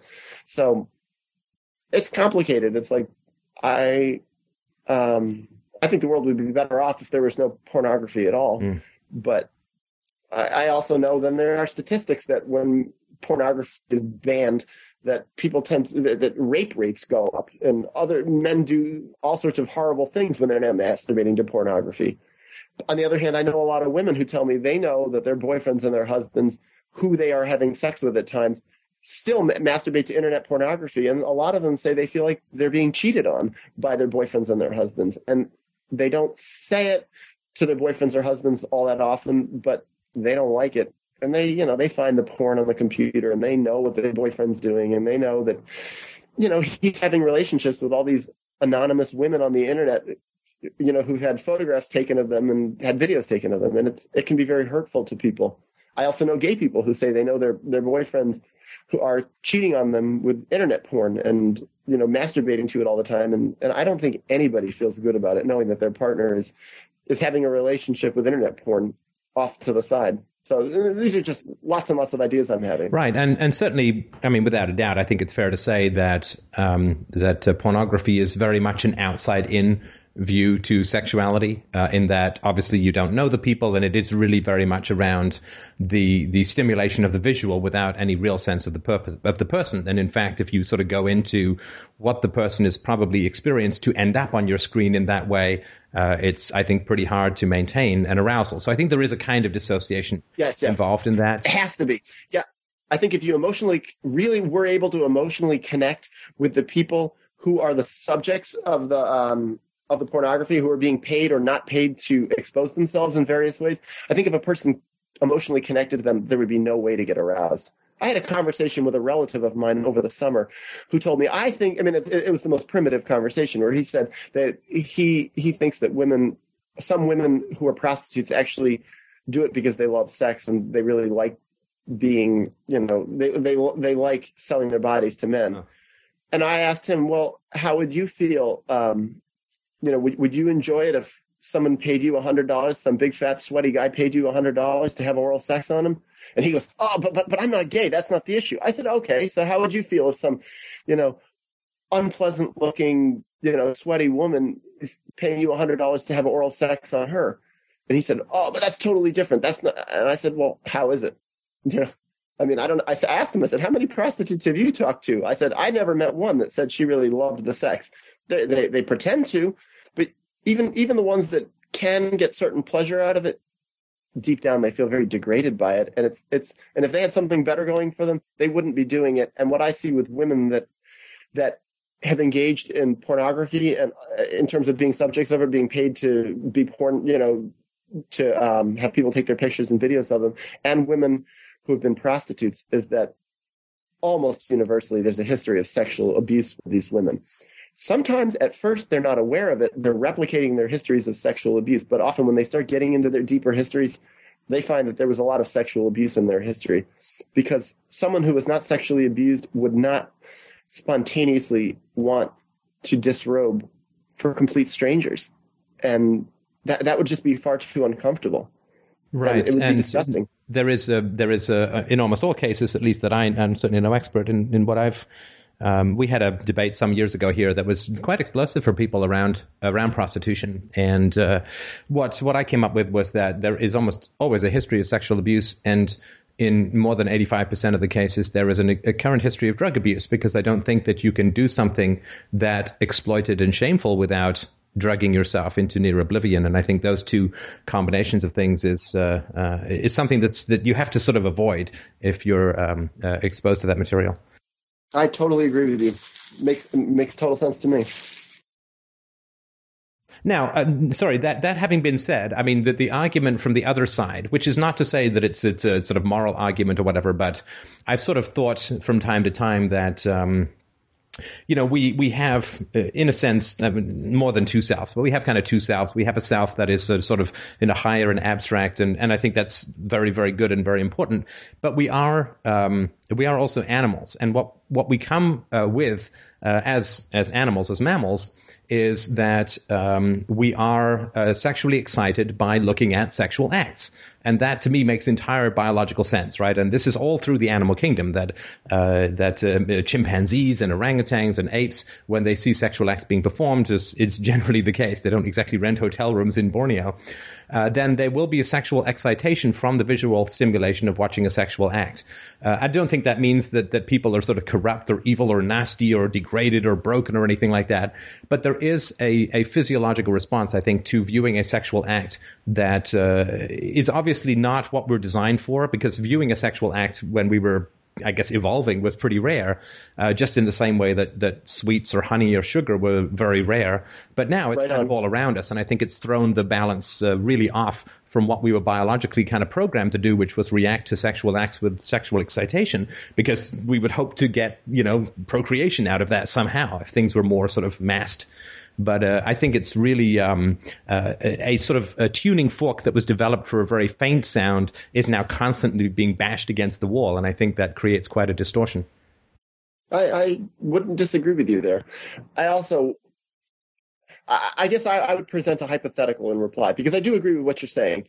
Um, and I don't know to what degree we really are sexual beings, because I think we, as a species right now, and individuals are so traumatized and are so, and it's risky to say this, but we're so um, disconnected from our inherent nature, assuming we have an inherent nature. So my hypothetical that I would put is, if there were such a thing as a person who were untraumatized, who was raised and in a way that he or she was totally connected with him or herself, what would that person's sexuality look like? And my guess in reply to that hypothetical question is that the sexuality the person would have would be so, so, so profoundly much less than the sexuality that we see from the average person nowadays. Now, of course, there are people on the other extreme who are so traumatized that they've just totally split off their sexual self and they just have like no sexuality. And I think those people would become more sexual. But I think the average person in our society who is hypersexualized, which a lot of us are, I think that that person, if they worked out their traumas, would just inherently become much, much less sexual, to the point that I think that if they were going to masturbate, maybe they'd masturbate once every three months, once a month, or maybe less than that. They, they wouldn't have that much desire for sex. Just a personal opinion. No, and I, I think I think you can elevate that uh, scientifically uh, somewhat above a personal opinion, insofar as the research that I was doing. And when I talked to Doctor Felitti, who's head of the A C L study through Kaiser Permanente, that uh, hypersexuality or promiscuity is directly correlated with sexual, with, with not just sexual, but child abuse trauma. That uh, excessive sexuality, promiscuity, is a form of self-medication for uh, damage done to the brain through early exposure to to trauma. So uh, for sure, if children were raised in a more healthy manner, the hypersexuality would have no uh, mouth to hook into, so to speak. Uh, so I think right. It's more than just an opinion. I think there's some really, really good scientific right. backing for that. And I also think when I say hypersexual, I'm not tr- talking about the top one percent of people that are hypersexual. I mean, I talk to, to guys sometimes who masturbate ten times a day and they're forty-five years old. I'm not talking about that. I'm talking about the norm. And I think the norm is hypersexualized. And, no, and I, I agree with you. The culture as a whole okay. is, is hypersexualized, for sure. Yes, and um, oh, anyways, okay, so. All right, no, that's great. Uh, and, and I would also include the hypersexuality, not just in terms of, you know, T N A, butts and cleavage and all that kind of stuff, but the fetishization, the, the over-fetishization of physical beauty, uh, I think is uh, another form of hypersexuality, because we are trained to respond to that, somewhat biologically and somewhat culturally. Mm. To respond right. to those sort of even features and high eyebrows and, and clear skin and lustrous hair and all that kind of stuff. We're kind of programmed to respond to that in a quasi-sexual manner. And uh, it's something that I remember when I was uh, an actor, the degree to which uh, the women who weren't fitting that mold, uh, did have some despair about their potential success uh, as actresses, because that really is uh, what we consider to be quality. So anyway, I want to make sure that we get on to the next uh, question if there are any. Otherwise, I'll pepper a few more, and I really do appreciate your time. Oh, I also wanted to just check in, Daniel. I mean, how I, you said you had a lot of stuff to do today. I don't want to monopolize your, your time uh, for – I worked hard uh, and I did it. So I'm we're we're good until six o'clock. Is that it? Oh, that's six – yeah, we're good. Six, yeah, I just wanted to double check. I don't want to keep talking. I'm, You've got one foot out the door or something. No, no, I'm I'm I scheduled this until six o'clock for myself. Fantastic. If, if you want me here, assuming. Oh, absolutely. I'm I'm certainly enjoying it, and I'm I'm I'm really appreciating your your responses. So uh, let's just pause and see if uh, uh, if there's uh, anybody who has uh, questions that they'd either like to type into or uh, speak up uh, through Skype. Don't forget to uh, unmute yourself. Oh, yes. OK, so um, uh, I'm sure that uh, you uh, were not uh, I'm sure that you expected this question to some degree, but uh, there was some surprise. And, and you and I talked about this a little bit privately, but uh, obviously it's better if you talk about it here, uh, as some people were surprised to hear of your choice of celibacy. And uh, oh, yeah. that that, I think, is something that is, is surprising to a lot of people. And uh, mm. it's I think it's important for them to understand the context in which you've You've made that choice, uh, uh, and uh, if you could talk a little bit about uh, how that came about and the benefits that you've you've experienced, I think that would be very interesting to people. Sure. Uh, well, I've been celibate now. Actually, it's almost eleven years, and and what I celibacy is again sort of a nebulous term, because I haven't been completely celibate from master from masturbation for eleven years, but I have not been sexually involved with anyone for Um, eleven years. And what happened, I, I guess I'll say it, I don't know if people know, but I'm, I'm actually heterosexual, and I um, I had a lot of girlfriends in my past. I had a lot of wild sexual stuff happen in my past, in my adult life, that is. And and also I was to varying degrees sexually abused as a kid. And and from different sources and in different ways, and a lot of it was emotional incest. But what happened to me is that in my sexual romantic relationships from my teen years through my twenties, um, I I had a lot of fun. I had a lot of good relationships with women, but I also started realizing by about age twenty-two, twenty-three that I was engaging in certain repeated patterns in my relationships that I didn't like. And they didn't, the relationships often didn't end well in certain ways. And I found that I, I started, I didn't, I didn't really have any sort of psychological framework for understanding this, but all I knew is that I didn't feel good about myself as the result of a lot of what I was doing.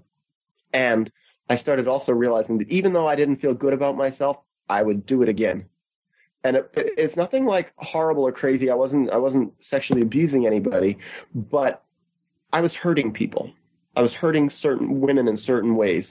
I was leading them on in certain ways. I was being emotionally seductive, um, and there was there was a sexual element in the emotional seduction.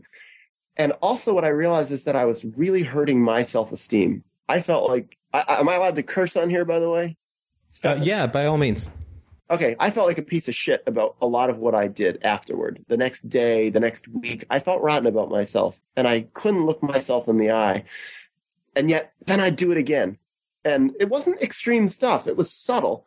And it was a lot of the stuff that my friends were doing, and they'd feel bad about, and then they'd, eh, they'd move on. They didn't care, but I did care. And I just couldn't tolerate it. And what happened is the last serious girlfriend that I had that I was sexually involved with, it ended in much the same way, and I don't want to go into too much detail, and, and I don't even think it's necessarily necessary, but the way that it ended emotionally, I just felt like, I can't keep doing this. And I was getting emotionally healthier in a lot of ways, and I looked myself in the mirror, and I was just like, you know, I knew I had a lot of gifts as a human being, gifts as a person, and I had a lot to offer people in relationships, and I felt that I was misusing my gifts by by playing them out in an interactive sexual way with other people. And so for a while after my last relationship, it wasn't even like I said, I'm going to become celibate now and I've taken a vow. I just stopped hitting on women for a while, and I stopped chasing after women, and I stopped using my interactive gifts to get women into relationships with me and to get them into bed with me. And what I discovered, and it wasn't even like this was such a conscious process, but what I discovered is that I started feeling better about myself. And so I stopped doing it more and more. It was the same reason I stopped drinking alcohol and stopped smoking pot. I just felt better about myself. And over time, a year turned into two years, turned into three years. And I, I was never saying I will never date again and I'll never be in a relationship again. All I said to myself is, if I'm going to date again and if I'm going to be in a relationship again, it's going to be different. And I started, and I still did date. I've dated in the last eleven years. It just didn't get, actually got physical with one person, but it never went that far. And that was only one person in eleven years. And what I found is that my self-esteem went up dramatically. And I started developing really deep and wonderful friendships with women in a way that I'd never had that before. And that was so valuable to me. Some of my closest friends in the world are women, and I can't tell you how much I treasure them as friends. Also, once I became a therapist, a very interesting thing happened because I had a lot of female patients, and a lot of them were young and pretty female patients. And I came at the therapeutic relationship in a totally different way than I used to approach women who were young and pretty. There was no seduction on my part at all. Sometimes they were seductive toward me, but I wasn't playing that at all. And instead, I started listening to them and seeing life through their eyes and through their feelings. And I started empathizing with them and through with other women in an entirely different way. And suddenly what I found is the my desire for sex for them went way, way down. And it wasn't that I lost my heterosexuality, because I have retained my heterosexuality, but it just feels very different. And and a lot of times, even though women, a woman I know could be very physically attractive to me, and on a physical level is attractive to me, I don't feel any desire to push a sexual relationship. And instead, what I find is that the friendship develops and that my self-esteem grows. And I, I just don't do anything that I'm really regretting. And as a result of that, I just feel so much better about myself. And and then I that over time has caused me to explore, what does celibacy mean? I didn't even know that I was celibate. And and now I have two of my best friends are also celibate in a very similar way to how I am. And I find an incredible amount of camaraderie in that. One of them is a man and one's a woman. One is actually gay and one is a straight woman. My my male friend is gay and celibate. And I have learned so much from him and through his experiences of celibacy, because we talk openly about it. And I just find that it's a totally different paradigm for approaching relationships with people. So people will ask me, well, are you in a relationship or are you single? And my answer is I'm neither of those, because to me, single implies that I'm alone and I'm looking for someone to be in a relationship with, and I'm really not. I used to, even in my early years of celibacy, I was looking for relationships, but now I'm not. Now, have I taken any vows of celibacy like a monk or a priest? I haven't taken any vows at all, and I don't believe in vows, because the day might come where I want to be in a sexual relationship, and I'm not going to stop myself from doing it if it really feels right. But to be perfectly honest, the last eleven years, what I found is it just doesn't feel right. Something in me, when I self-respect, self-reflect and get to my core, which I've become more connected with, tells me, Daniel, when I really ask myself, is this really a healthy thing that you want to do? And is this building this relationship with you, with, with this person you're with? Or are you just going to be doing this to, you know, to get off in some ways?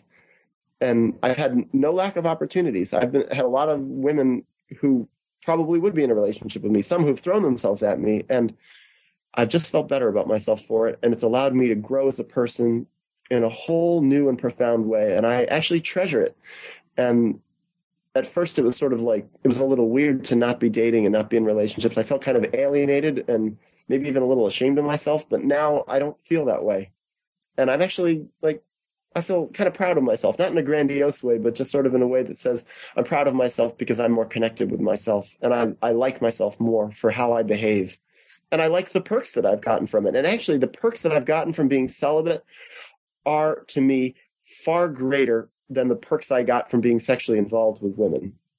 And by the same token, um, The, well, I don't know. I, I guess that, that's, that that pretty much covers what I wanted to say. Right. So it is, uh, and I appreciate that. Uh, I appreciate the, the candor of your explanation. It is, it is, actually, sounds like a uh, an act of rational and healthy selfishness, uh, given the gains that you, you get from this. And I also just wanted to express, and I, I, I'm sure you've heard this before, but just, you know, person to person, I just wanted to express my just deep and enormous sympathy for uh, what you suffered as a child. I mean, I think that goes oh, without saying, but I think it too often goes without saying that uh, uh, yeah. that is an unbelievably tragic thing to experience. And you, you really do just have my, my deepest sympathy. Yeah. And, and I, I mean, my, also my experience now, when I say sexual abuse, um, if I believe, first of all, that almost everyone's been sexually abused in various ways. I don't think you can live in our culture and not at some level have your sexual self be abused. But if there's, um, the degree of sexual abuse is the, the intensity of it is from one to a hundred. And I know I work with some people that are much more up in the nineties and up near a hundred, people who have been raped hundreds of times by multiple people starting when they were two years old, stuff like that. Awful, awful things that have happened. Those are the people up in the nineties. I'm probably down in the twenties in what I experienced. And, and yet I still think that even though it was in the twenties or maybe in the teens, nah, maybe it was even in the thirties. It still had an incredibly profound effect on my development as a person and my concept of sexuality, and I'm still recovering from it. And I hear, I mean, I work with tons of people who are, you know, conventionally defined as sexual abuse survivors, and they, they and I don't want to minimize their experience by jumping on the bandwagon and saying, I too was sexually abused, but, but at the same time, I was. And, and I was sexually abused by people who had a lot of responsibility to not sexually abuse me. And I feel a lot of sadness about that. I also feel a lot of rage and a lot of resentment and a lot of anger. And and I would never deny myself those feelings because that's part of my healing process. Now, absolutely. Yeah. Now, uh, there are some people who are confused uh, about the difference between, uh, I think you, you, you termed it, um, uh, let me just see if I can remember, emotional, was it emotional sexual abuse? Uh, there was a phrase that you used, and I'm just trying, I'm sorry to, to have... Uh, to have missed it. Um, that's okay. Emotional incest. Uh, Sorry, I think that's that's the the thing emotional the phrase that you used. I wonder if you could just explain that term a little bit for people who aren't familiar. I think we're all aware of the the darker, to some degree, darker kind of, you know, direct right. uh, physical rape and so on of children, but right. uh, the emotional incest aspect, I think, is uh, is confusing people. Yes, and I think there can be a huge amount of overlap between. Uh, first of all, I think all physical. So all sexual abuse that takes place on a physical level is also emotional. It's all every every yes, I agree with that for sure. Is emotionally sexual abuse, but I did not experience all that much physical sexual abuse. A little bit, and some stuff that really was bad. But but the majority of what I got was really just very emotionally perverse adults having relationships with me that were sexualized relationships that really, really distorted my sense of sexual self. And so I think that emotional sexual abuse that's purely emotional can be like parents who get into romantic relationships with their children under the guise of it's just a parent-child relationship, but really it's a sexualized relationship. There's a lot of sexual energy that's being transformed back and forth in a very inappropriate ways. Parents getting their emotional or their most intimate emotional needs met through their children. I think that's incredibly common. And I think that that can qualify as emotional incest. Um, parents sharing sexual material with their children, talking about sexual experiences, giving... Uh, or sorry, or even having sexual material in the house that, yes, that children yes, can parents, get a hold of. Or, or parents uh, walking around naked and sometimes can be very emotionally incestuous. Sometimes even giving sexual educational information can actually disguise a lot of perversity on the part of parents. I think parents can be emotionally, uh, sexually provocative with their children in many, many ways. Um, parents taking sexualized pictures of their children in ways that are, con- you know, considered conventionally acceptable. Parents letting, you know, their children watch um, sexualized things on television, I think, can be very incestuous to children. It's not necessarily overt sexual abuse, but it definitely can be sexual abuse. Um, well, for instance, this, I would hope to hell that there's no children listening to this right now. I don't think this this is an appropriate forum for children, just like my website. I don't think any parent should let their child look at my website. And I could think that if a parent discussed a lot of this stuff with a child, I think it, it could be emotionally incestuous. That that would just be my opinion. But I, I don't know if that defines it a little bit better. I think that does. Thank you for the clarification. And we have a, a woman who is uh, interested in asking you a question, if you'd like to go ahead. Sure. Hi, Daniel. Hi. Um, you mentioned earlier that you tend to, to think of things in black and white, and that's certainly the experience that I had reading your website, which I, I must say um, disturbed me, not a little. But it seems that in this call, you've either kind of modulated your views or, you know, acknowledged at least the shades of gray. I was wondering uh, why the difference, and is there some sort of, I don't know, therapeutic benefit for, from being so black and white on your website? Or I'm just wondering uh, if there's a, an actual reason behind the difference that I've perceived, or if my perception is incorrect. Well, um, hmm. Good. Qu- I see your name is Charlotte, right? Yes. Hi. Uh, I think. Let me, well, let me let me try. I just think interpersonally, a lot of times it's easier to describe the shades of gray. Also, a lot of my essays on my website are very short, three hundred words, and I'm, I can express that in two minutes. I want to get a whole idea across. And for the sake of brevity, I didn't want to beat around the bush on my website. I want to just get right to the point. And, and so it comes across as black and white. But if I really, at, at its basic essence, if I think what I'm saying on my website is incorrect, then I change it. And I have modified my website a lot over the years that I've had it up. But um, interpersonally, I think it gets... I think it's just easier sometimes to talk about some of the shades of gray.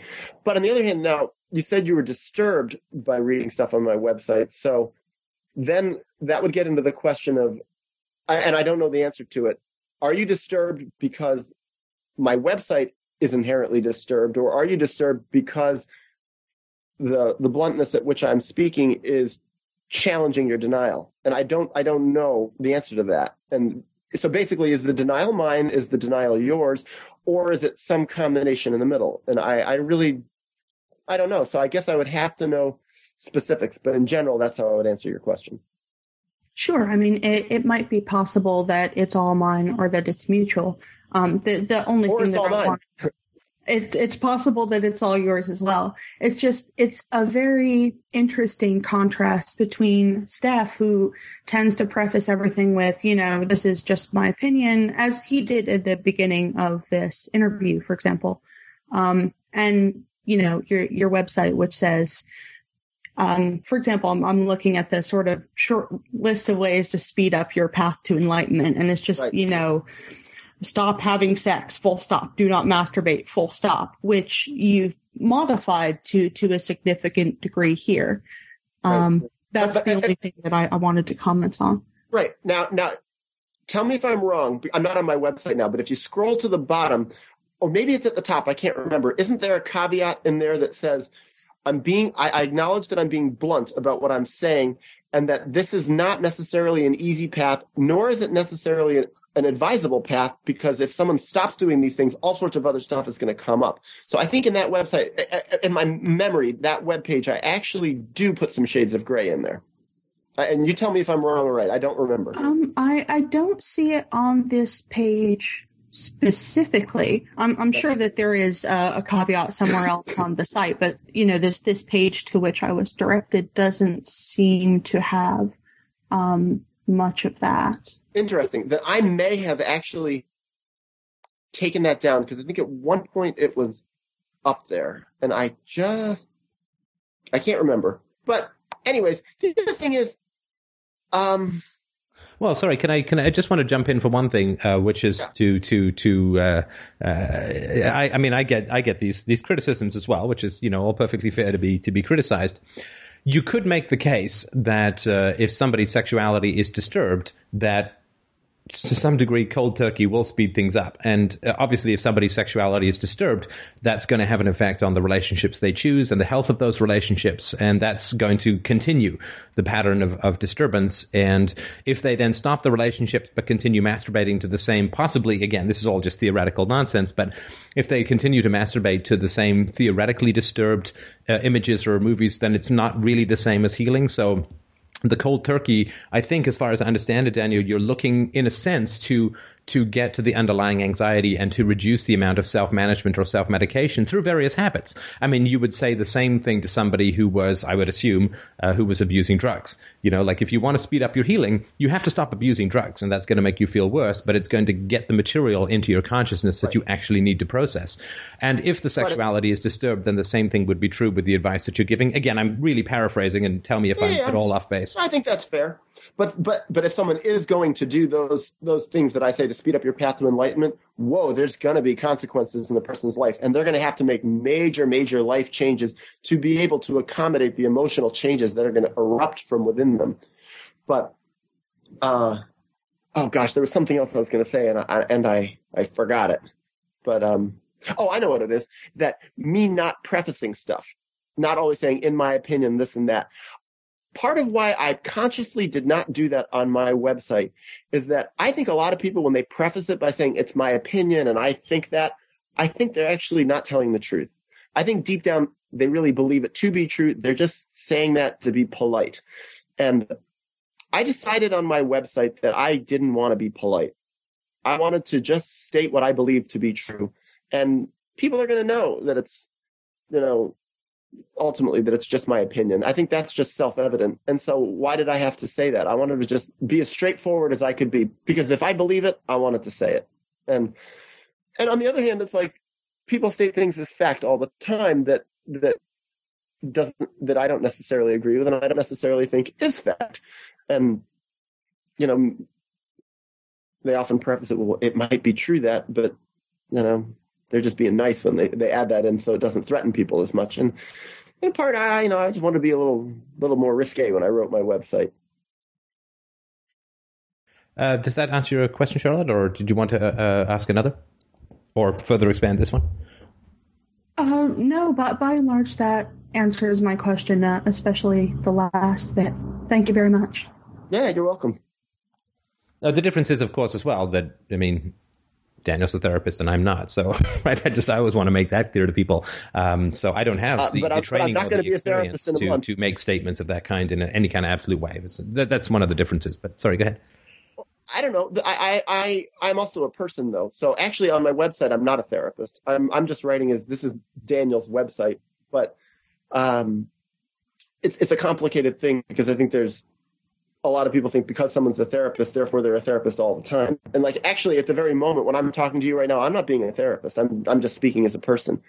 But to me, a therapist means that I'm engaged in a therapeutic relationship with someone for a purpose. And actually here, I may, more came on for the subject of like discussing therapy in general and giving opinions on whatever, and, you know, on what anyone wanted to ask me, but I wasn't being a therapist to you or to anybody here. Right. There's a quote that somebody posted in the chat, uh, which is of yours, that uh, if you could uh, expand a bit uh, just before we uh, end up. Um, so you say, you've said, written that people who are not fully enlightened have sex because they're on a misplaced search for the nurturance that only deep emotional healing provides. Uh, could you right. explain a bit more what you mean by fully enlightened? Ooh, fully enlightened. Well, in four minutes or less. No, sorry, go on. I'll try it. I'll try it in two minutes or less. But we can well, go a little over. I mean, this is just, you know, you, we're we're at the mercy of your schedule, so don't feel completely oh. pressed for time because this is a podcast. But um, uh, if you could expand on that, would be great. Uh, well, my concept of enlightenment, and it's such a tricky word, and I've thought so many times of ditching the word entirely because because of all the New Age and religious connotations with enlightenment that I personally don't like, but. I like the idea of enlightenment being the idea that first there is truth and that it's coming from outside of us into the truth of us, and it's also emanating from us. And so to me, full enlightenment is full resolution of all of our traumas, all of the parts of us, all of our defenses that are not really who we are at our essence.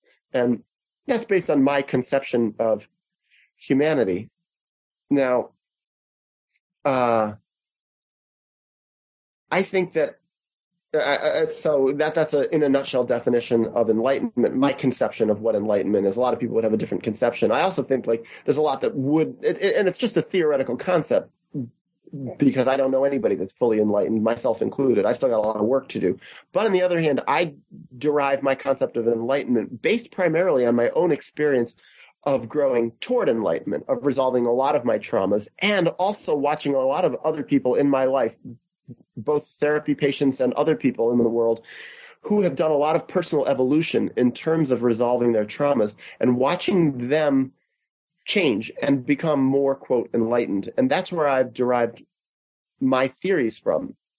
Now, my theoretical concept is that as a person becomes more enlightened, as they also have fewer traumas, as they're more connected with their true self, they're going to be playing less of their unresolved material out through the sexual lens. Because first of all, they're going to have less unresolved material. They're going to have fewer ancient unmet needs from their childhood locked inside of them because they will have resolved that. That's part of resolving trauma also, is resolving those ancient needs through healthy means, through really maturing as a person. And so people who are more mature are going to be playing less inappropriate material out through the sexual lens. And I think people who are ideally mature, if this is a true concept or not, this, this idea that people can become fully enlightened, they're not going to have any unresolved childhood needs because they would have resolved them all. They're not going to have any traumatic things. That, they're not going to have any more psychological defenses. So they're not going to be playing anything out through the sexual lens. For those people, sex would be simply a purely biological activity. It wouldn't be an emotional activity. And I think a good analogy that I think of is eating, eating food. I think people who overeat or undereat, people who are compulsive overeaters or who are, who are anorexics or who are bulimics, or even getting in that direction, people who get a lot of emotional pleasure through food or, or through denying themselves food, they are playing out their eating habits through their traumatic lenses, through their ancient unmet needs, through the lenses of their unmet needs. And as they resolve their traumas more, they're not going to play out those needs, those needs through the lens of food. And their eating is not going to play out through the lens of unresolved traumas. And so I think eating is a lot like sexuality, that it's eating is actually not inherently an emotional activity. It's not a way to emotionally bond. It can be used for that, but eating is ultimately a biological activity. You stick good, healthy, appropriate food in your mouth, you chew it up, you digest it, and then you excrete it out the other end. And I think it's a good analogy for sex. I think that healthy eating is a lot like healthy sex. It's not an emotional activity. Right. Right. Does that, uh, does that, I'm going to assume that that, uh, that does answer the question. Now, is there anything, uh, I just wanted to, to mention also the website for Daniel is i rare soul dot com. You can also do have a look for Daniel Mackler on YouTube, do YouTube to see some of his, um, uh, his, I think, very, very important, um, Uh, videos. Certainly his material is challenging, and I actually quite appreciate that. Uh, he would no more agree with everything I say than I would with myself, or perhaps he would from day to day with himself. But I think that uh, as a group that has some of the most challenging material on the web, uh, I think that we should uh, welcome and embrace the challenges of his perspective. Uh, I think it's uh, it's a good thing to to put yourself up against that kind of light and see what kind of shadows get cast. So um, I really do appreciate well, thank you. Uh, yeah, I really do appreciate the perspective that you put forward. Uh, I myself do, do uh, I'm a little bit more um, content with the lack of what are sometimes called weasel words, you know, that it seems to be and in general and mostly and, you know, all that kind of stuff. Uh, right. I think that... Um, I think that if you do believe something that straight up, it's it's honest and has integrity to communicate it that straight up. And, uh, you know, I'm sure he would be open to disagreements if uh, if good evidence were presented. But uh, I really do appreciate sh- that perspective. Sorry, go ahead. Can I share something with you, Stefan, that's interesting? Please. I was watching one of your, uh, I, I, you know, before I did the your show last week. Um, you did I the I Hope I, He's Not Nuts tour, yeah. Well, I was just curious. I wanted to know who it was that, that was, you know, going to be interviewing me and who I was interacting with. And in part, it was for healthy reasons. And I think in part, it was I was really insecure. And I was like, uh, I don't want to say anything that's going to offend him. So I want to find out what his point of view is so I can be more gentle. But I watched one thing where you said, with no weasel words at all, you said homosexuality is caused by um, prenatal hormones, something like that. And I thought, ooh. I don't agree with that. And it was really interesting because in one sense, I really appreciated it that you didn't use any weasel words. You just said it straight up as this is fact. And what I felt is that sets the stage for a really honest debate and discussion, because you can't really back out of it when you say something that strongly. And so to me, that's like an example. I do a lot of that kind of stuff. I put stuff out very bluntly.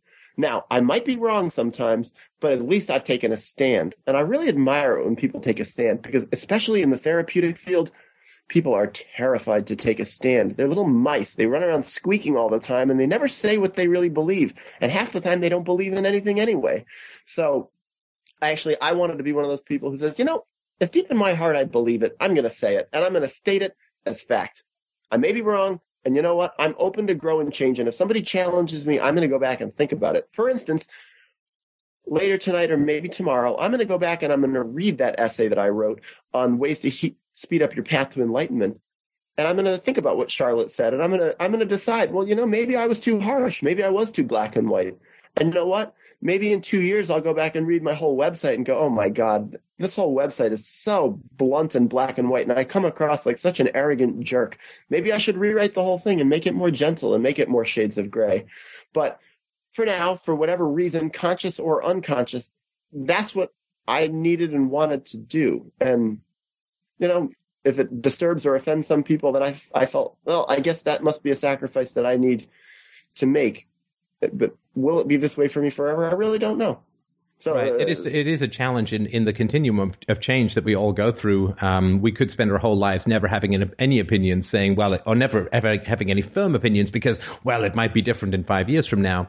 But, uh, you know, with regards to the, I mean, the science is really strong on the homosexuality and hormonal issue. And uh, I get lots of people who challenge me on that. And I sent them lots of right. references. And I never heard back from anybody whose science uh, put right. doubt on that. Uh, and, right. uh, you know, we'll we'll find out. Certainly, if the science proves different, then I will uh, remove that or put a caveat on it or update it. Right. But I think you do have to uh, uh, I think you do have to recognize that, that certainty right. is possible, even in the continuum of, uh, of, of change and new information. Uh, otherwise, we can spend our whole lives Uh, just deferring to the possibility of error, and that's, uh, right. I think, not right. a respectful position to take, because and you know bad people are always very certain, and I think it's important for good people to to fight that certainty as well. Right. Can I share one thing, Stefan? Uh, you can share After five I, things if you like. Okay. After I heard you say that on that uh, video, when you said homosexuality is caused by prenatal hormones, I was like, ooh, I don't agree, and I was kind of annoyed by it, but I was like, okay. I went and I started researching on it, and I found that actually I found a lot more material that supported your point of view than I had expected to find. So I chilled out and I was like, oh, kudos to Stefan. But then at the same time, I didn't let it go. I have an essay on my website. I call it Why Are Gay People Gay also. And and I've studied this like mad. Now, what I thought is the basic challenge I had for you, and, and I didn't, ne- didn't necessarily come on here to debate you on this, but I thought I have known – two different sets of identical twins, both men, where one man defines himself as purely gay and one man defines – one one twin defines himself as purely gay and one twin defines himself as purely straight. Identical monozygotic twins. They were ra- they have the exact same genetic makeup, and they were both raised in the same intrauterine environment. So I find that fascinating as a challenge to the hormonal thing. And then I yep, have lots that of other certainly is. And that- if you if, if if you would like to send me any more information, I would be absolutely happy to to look that up. And and what comes out of this, I think, is that I really like to. Uh, I will get an expert on, and you know, we'll we'll put that, or I'll put that to him, and we'll ask what the expert would have to say about that, uh, because I'm really right. interested in reeling in the experts yeah. these days. Because Lord knows yeah. I've talked for long enough in this show, so I think that's great. If you could send me that yeah. stuff, I will absolutely. You place it yeah, in well, I, front I have of an expert. I have a link we'll see what on, they say. I have a link on my website for my essay. Now, what I had the chance to do is what was very interesting is one of the sets of twins, they're in their mid-eighties, and one has actually since died. But the interesting thing is they were both psychotherapists, and one was actually a prominent psychotherapist who's published a few books. He was a, a semi-famous Gestalt therapist. I have one of his books. And I asked him, I said, I would actually like to interview you about why you think you're gay and your identical twin brother is straight, because it goes in the face of everything that says that it's a biological condition, because this is basic proof that it's environmental in your case. So he said, okay. I went up to his office. He was about eighty-two at the time. And we sat for about three hours, and I just grilled him for hours. And you know what we finally came up with, what he finally came up with? He had absolutely no clue why he was gay and why his brother was straight. No, no idea. I had still had my theories. I had theories that I think are better than his, but it was just interesting. Right, right. Well, no, and, that, and look, that that's great information to have, and you're absolutely right that it does strike a blow against the hormonal theory, so I will uh, try and dig up some, some good information and, and see if we can't either get an expert to say, Steph, the hormonal theory is still tentative, in which case I'll broadcast that, or to say there's some explanation for it, which we should also talk about. So I really appreciate or, or that. Whole, I will have a look at that. Yeah, or the hormonal theory is eighty percent true, but twenty percent not true, something like that. Yeah, because, yeah. And I, and I don't know. And that's where it's like, hmm, I, I don't know. And, and, and I, by the way, I've asked so many gay people why they think they're gay. And very few come up with a really good answer. But on the same, by the same token, I've asked a ton of straight people, including myself, why am I straight? Why are you straight? And they don't know either. Most people don't have a good answer for it. Well, it's because so, girls are so pretty. Anyway. Right. That's my exactly. scientific explanation. Girls are pretty. And for some people, boys are too. You know? Absolutely. So, all right. Well, listen, I'm being respectful of your time, and I really, really do appreciate it. Um, did you have a fun time on the show? Was it sort of what you expected? Was it close to what you expected, or was it something different? Well, it's actually interesting that you ask. Uh, if I can go for two more minutes on that subject. Yeah, please. This time, I had a lot fewer expectations, and I was a lot calmer on your show. The last time, oh, man, I, I thought you were going to grill me. So I was, like, in defensive mode. I didn't tell you this, but I thought you were going to be really harsh, and you were, you were going to have lists of things that you were going to critique my point of view. So I was actually more anxious and had a lot more expectations and was quite wrong about what my expectations of the show were going to be like. This time, I was just calm and was coming in to have a good time, so I really had no expectation. I was just thought it would be fun, and and actually it proved to be that. Well, I'm glad, and I, I think people misunderstand. I, I am merciless on bad ideas, but I'm actually quite nice to people. Um, so I'm the same I think way. people people exactly get that confused, way. I think. Right, and and I feel the same way. It's like I love to take apart an idea and rip it to pieces, but at the same time, when I interact with the person behind the idea, it's like I can really like them. Yeah, yeah, for sure, for sure. So I'm glad you had a good time, and, and I just wanted to point out or to, to relate that the people in the chat room are saying that this is this is the, by far the best Sunday show so far of the new decade, which uh, I take enormously personally. No, I'm kidding. No, I, I appreciate that. So you, you just got fantastic reviews, and people have really, really enjoyed uh, having you on the show, and I just wanted to wish you a fantastic trip to uh, to Finland, and I hope you'll think about maybe uh, spending a few minutes to share your findings when you get back. Yeah. Interestingly, I'm going on Tuesday, I'm going to Sweden for a week, but then in the summer, I'm going to be going to Finland. So, oh, fantastic. Okay. Okay. Yeah, good. So it's I'm headed to the socialist paradises. Very nice. Yeah. That part of the world. Okay. All right. Well, have well, yourself a great trip, and uh, perhaps we'll talk when you get back. And thank you again so much for taking the time. Yeah. Thank you. Bye all.